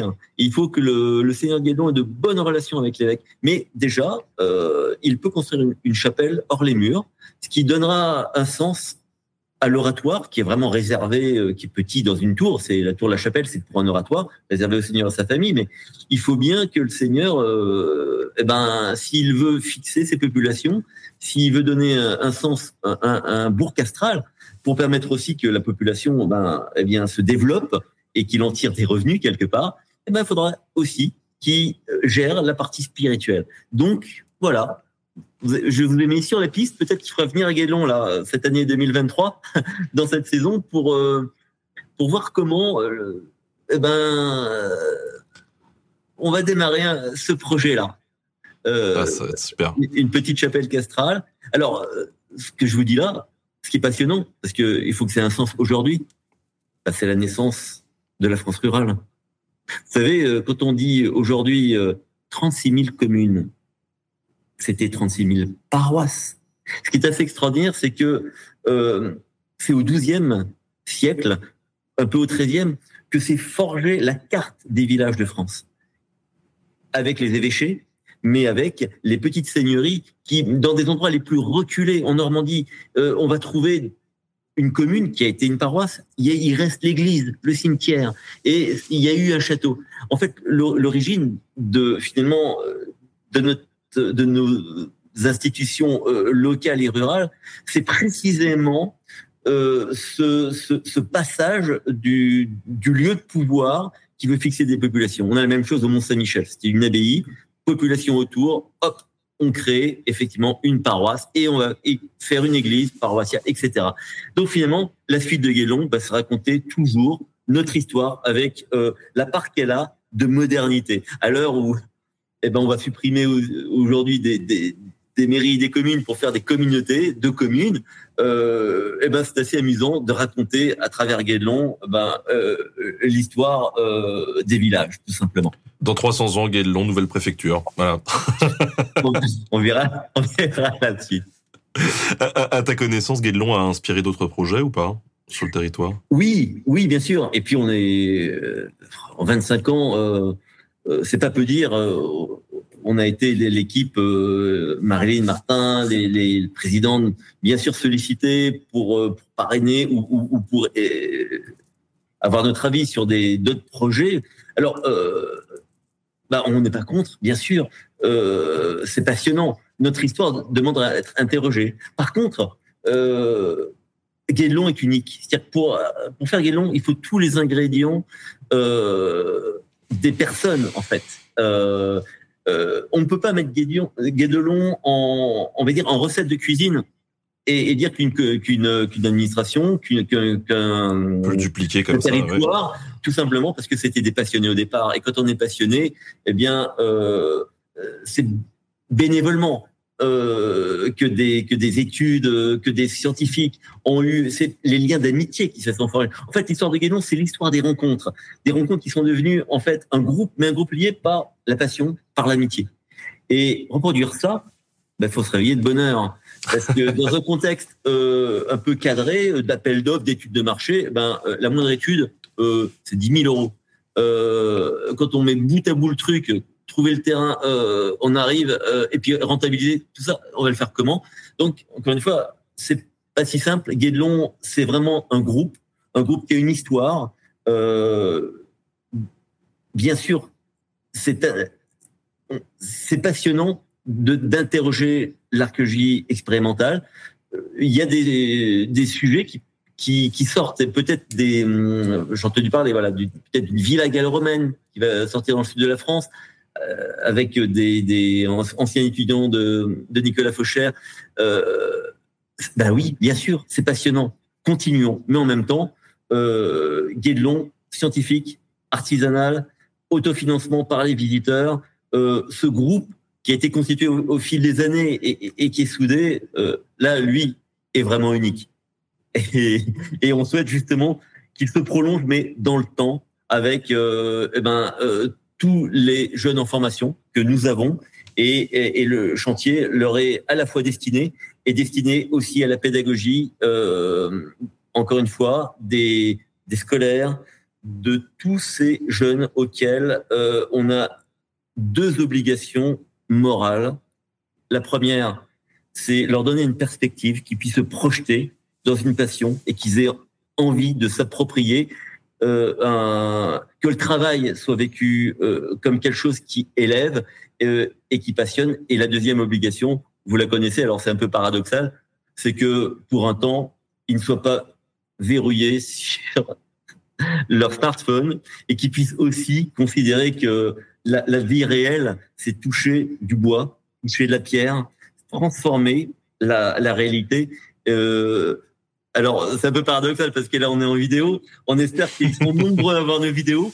Mais euh, ce qui est génial à Guédon, c'est que pendant toute une journée, même s'ils sont effectivement, euh, voilà, leur, leur smart, leur, leur appareil téléphonique, ils l'ont dans la poche à Guédon. Et ce qui les passionne, c'est les tracés au compas qu'on fait dans la cour. C'est, euh, ils nous font des, petites constructions avec les pierres qu'ils ont trouvées au sol. Ça, c'est aussi important euh, de, ramener à la, vie réelle euh, et, que effectivement euh, jouer, transformer la, pierre, le bois, voir les jardins, tout ça, ben ça se fait physiquement. Voilà, et pas uniquement à travers un écran. Mais en tout cas, à travers les écrans, on essaiera de d'aider tant qu'on peut pour orienter vers vers ce ce concret palpable, voilà, qui fait qui fait suer et, qui procure aussi beaucoup de beaucoup de, de plaisir et de satisfaction. Est-ce que tu aurais, pour finir euh, cette émission, des références euh, bibliographiques ou autres, hein, ça peut être des films, ça peut être des bouquins, à conseiller aux gens qui nous écoutent pour essayer de mieux comprendre ce que vous faites à, à Guédelon ou même la construction d'un château ou la, la construction au Moyen Âge, Qu'est-ce que tu penses des piliers de la Terre euh, Voilà. oui, alors, bon, bien sûr, Guédelon a aussi euh, les livres hein, produits par Guédelon. Euh, euh, on a différents livres que vous pouvez trouver sur le site internet euh, et, qui racontent notre histoire. On a aussi des films, des vidéos, une chaîne YouTube. Et concernant euh, ben, la construction, alors, pour se, évidemment, pour se mettre dans, dans cette réalité peut-être romanesque. Il y, a ces deux livres qui sont géniaux. C'est euh, Pouillon, euh, euh, Les pierres sauvages. C'est un roman, il y a quelques décennies, mais qui, fait toucher la, réalité du, chantier médiéval. Et dans les romans Henri Vincenot, Henri Vaisseau, Les Étoiles de Compostelle. Magnifique description d'une communauté euh, qui, au XIIe siècle, euh, va construire euh, une petite abbaye avec tous les problèmes rencontrés sur le chantier. Ce sont des livres, en fait, inspirants. Ce sont des livres qui, ben voilà, qui donnent envie de, de construire, qui donnent, qui donnent du positif, qui se projettent dans, dans, dans le chantier, dans le groupe. Au, au, niveau archéologique, bien sûr, on a et, et bien sûr, c'est On, va, citer Nicolas Faucher avec euh, ses, études de, de, château. Euh, on, peut citer en castellologie ceux qui s'intéressent, qui se passionnent pour les châteaux.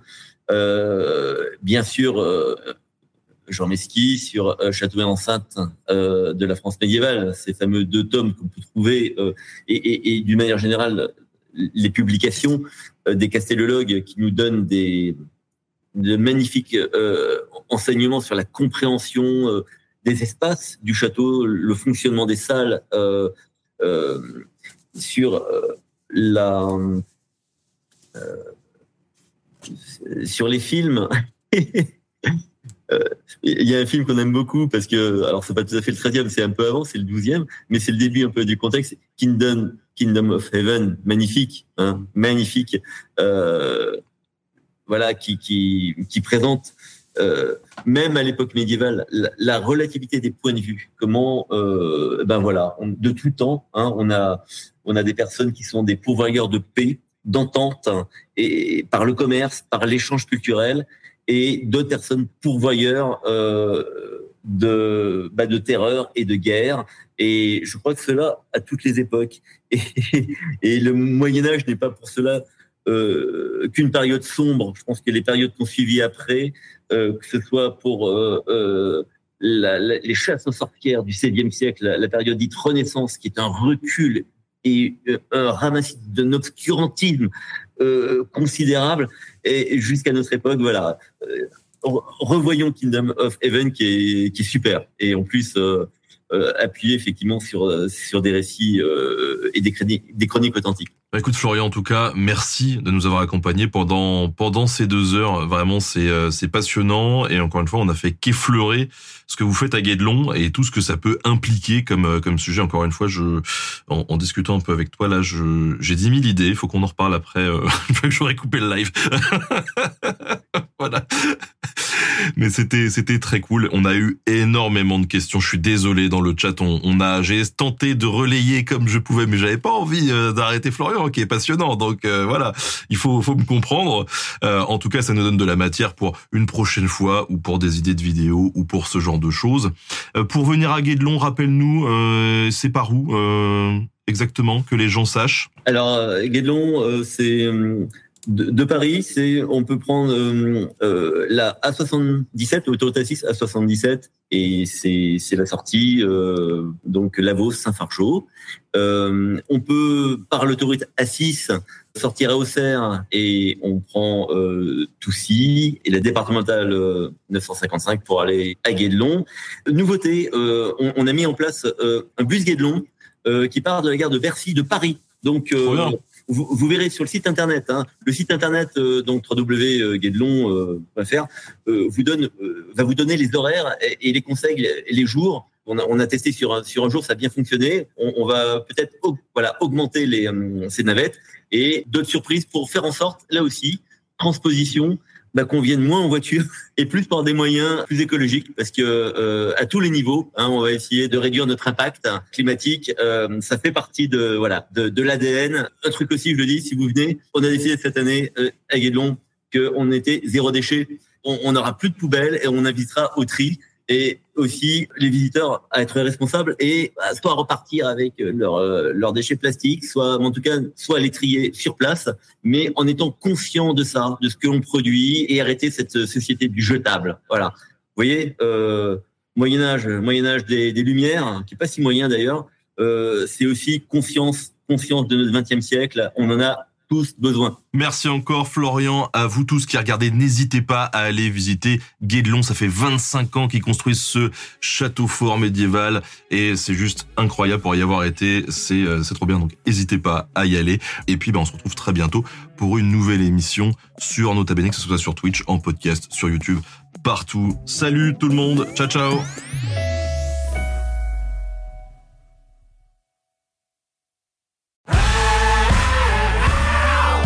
Si vous avez aimé ce podcast, vous aimerez aussi mon autre podcast, Callisto, dans lequel je vous raconte des mythes et des légendes. En attendant que vous nous suiviez sur Castbox, Apple Podcast, Podcast Addict ou toute autre plateforme qui propose cette fonction, n'hésitez pas à vous abonner. Vous pouvez même nous laisser une note et, soyons fous, un petit commentaire, je le lirai avec plaisir.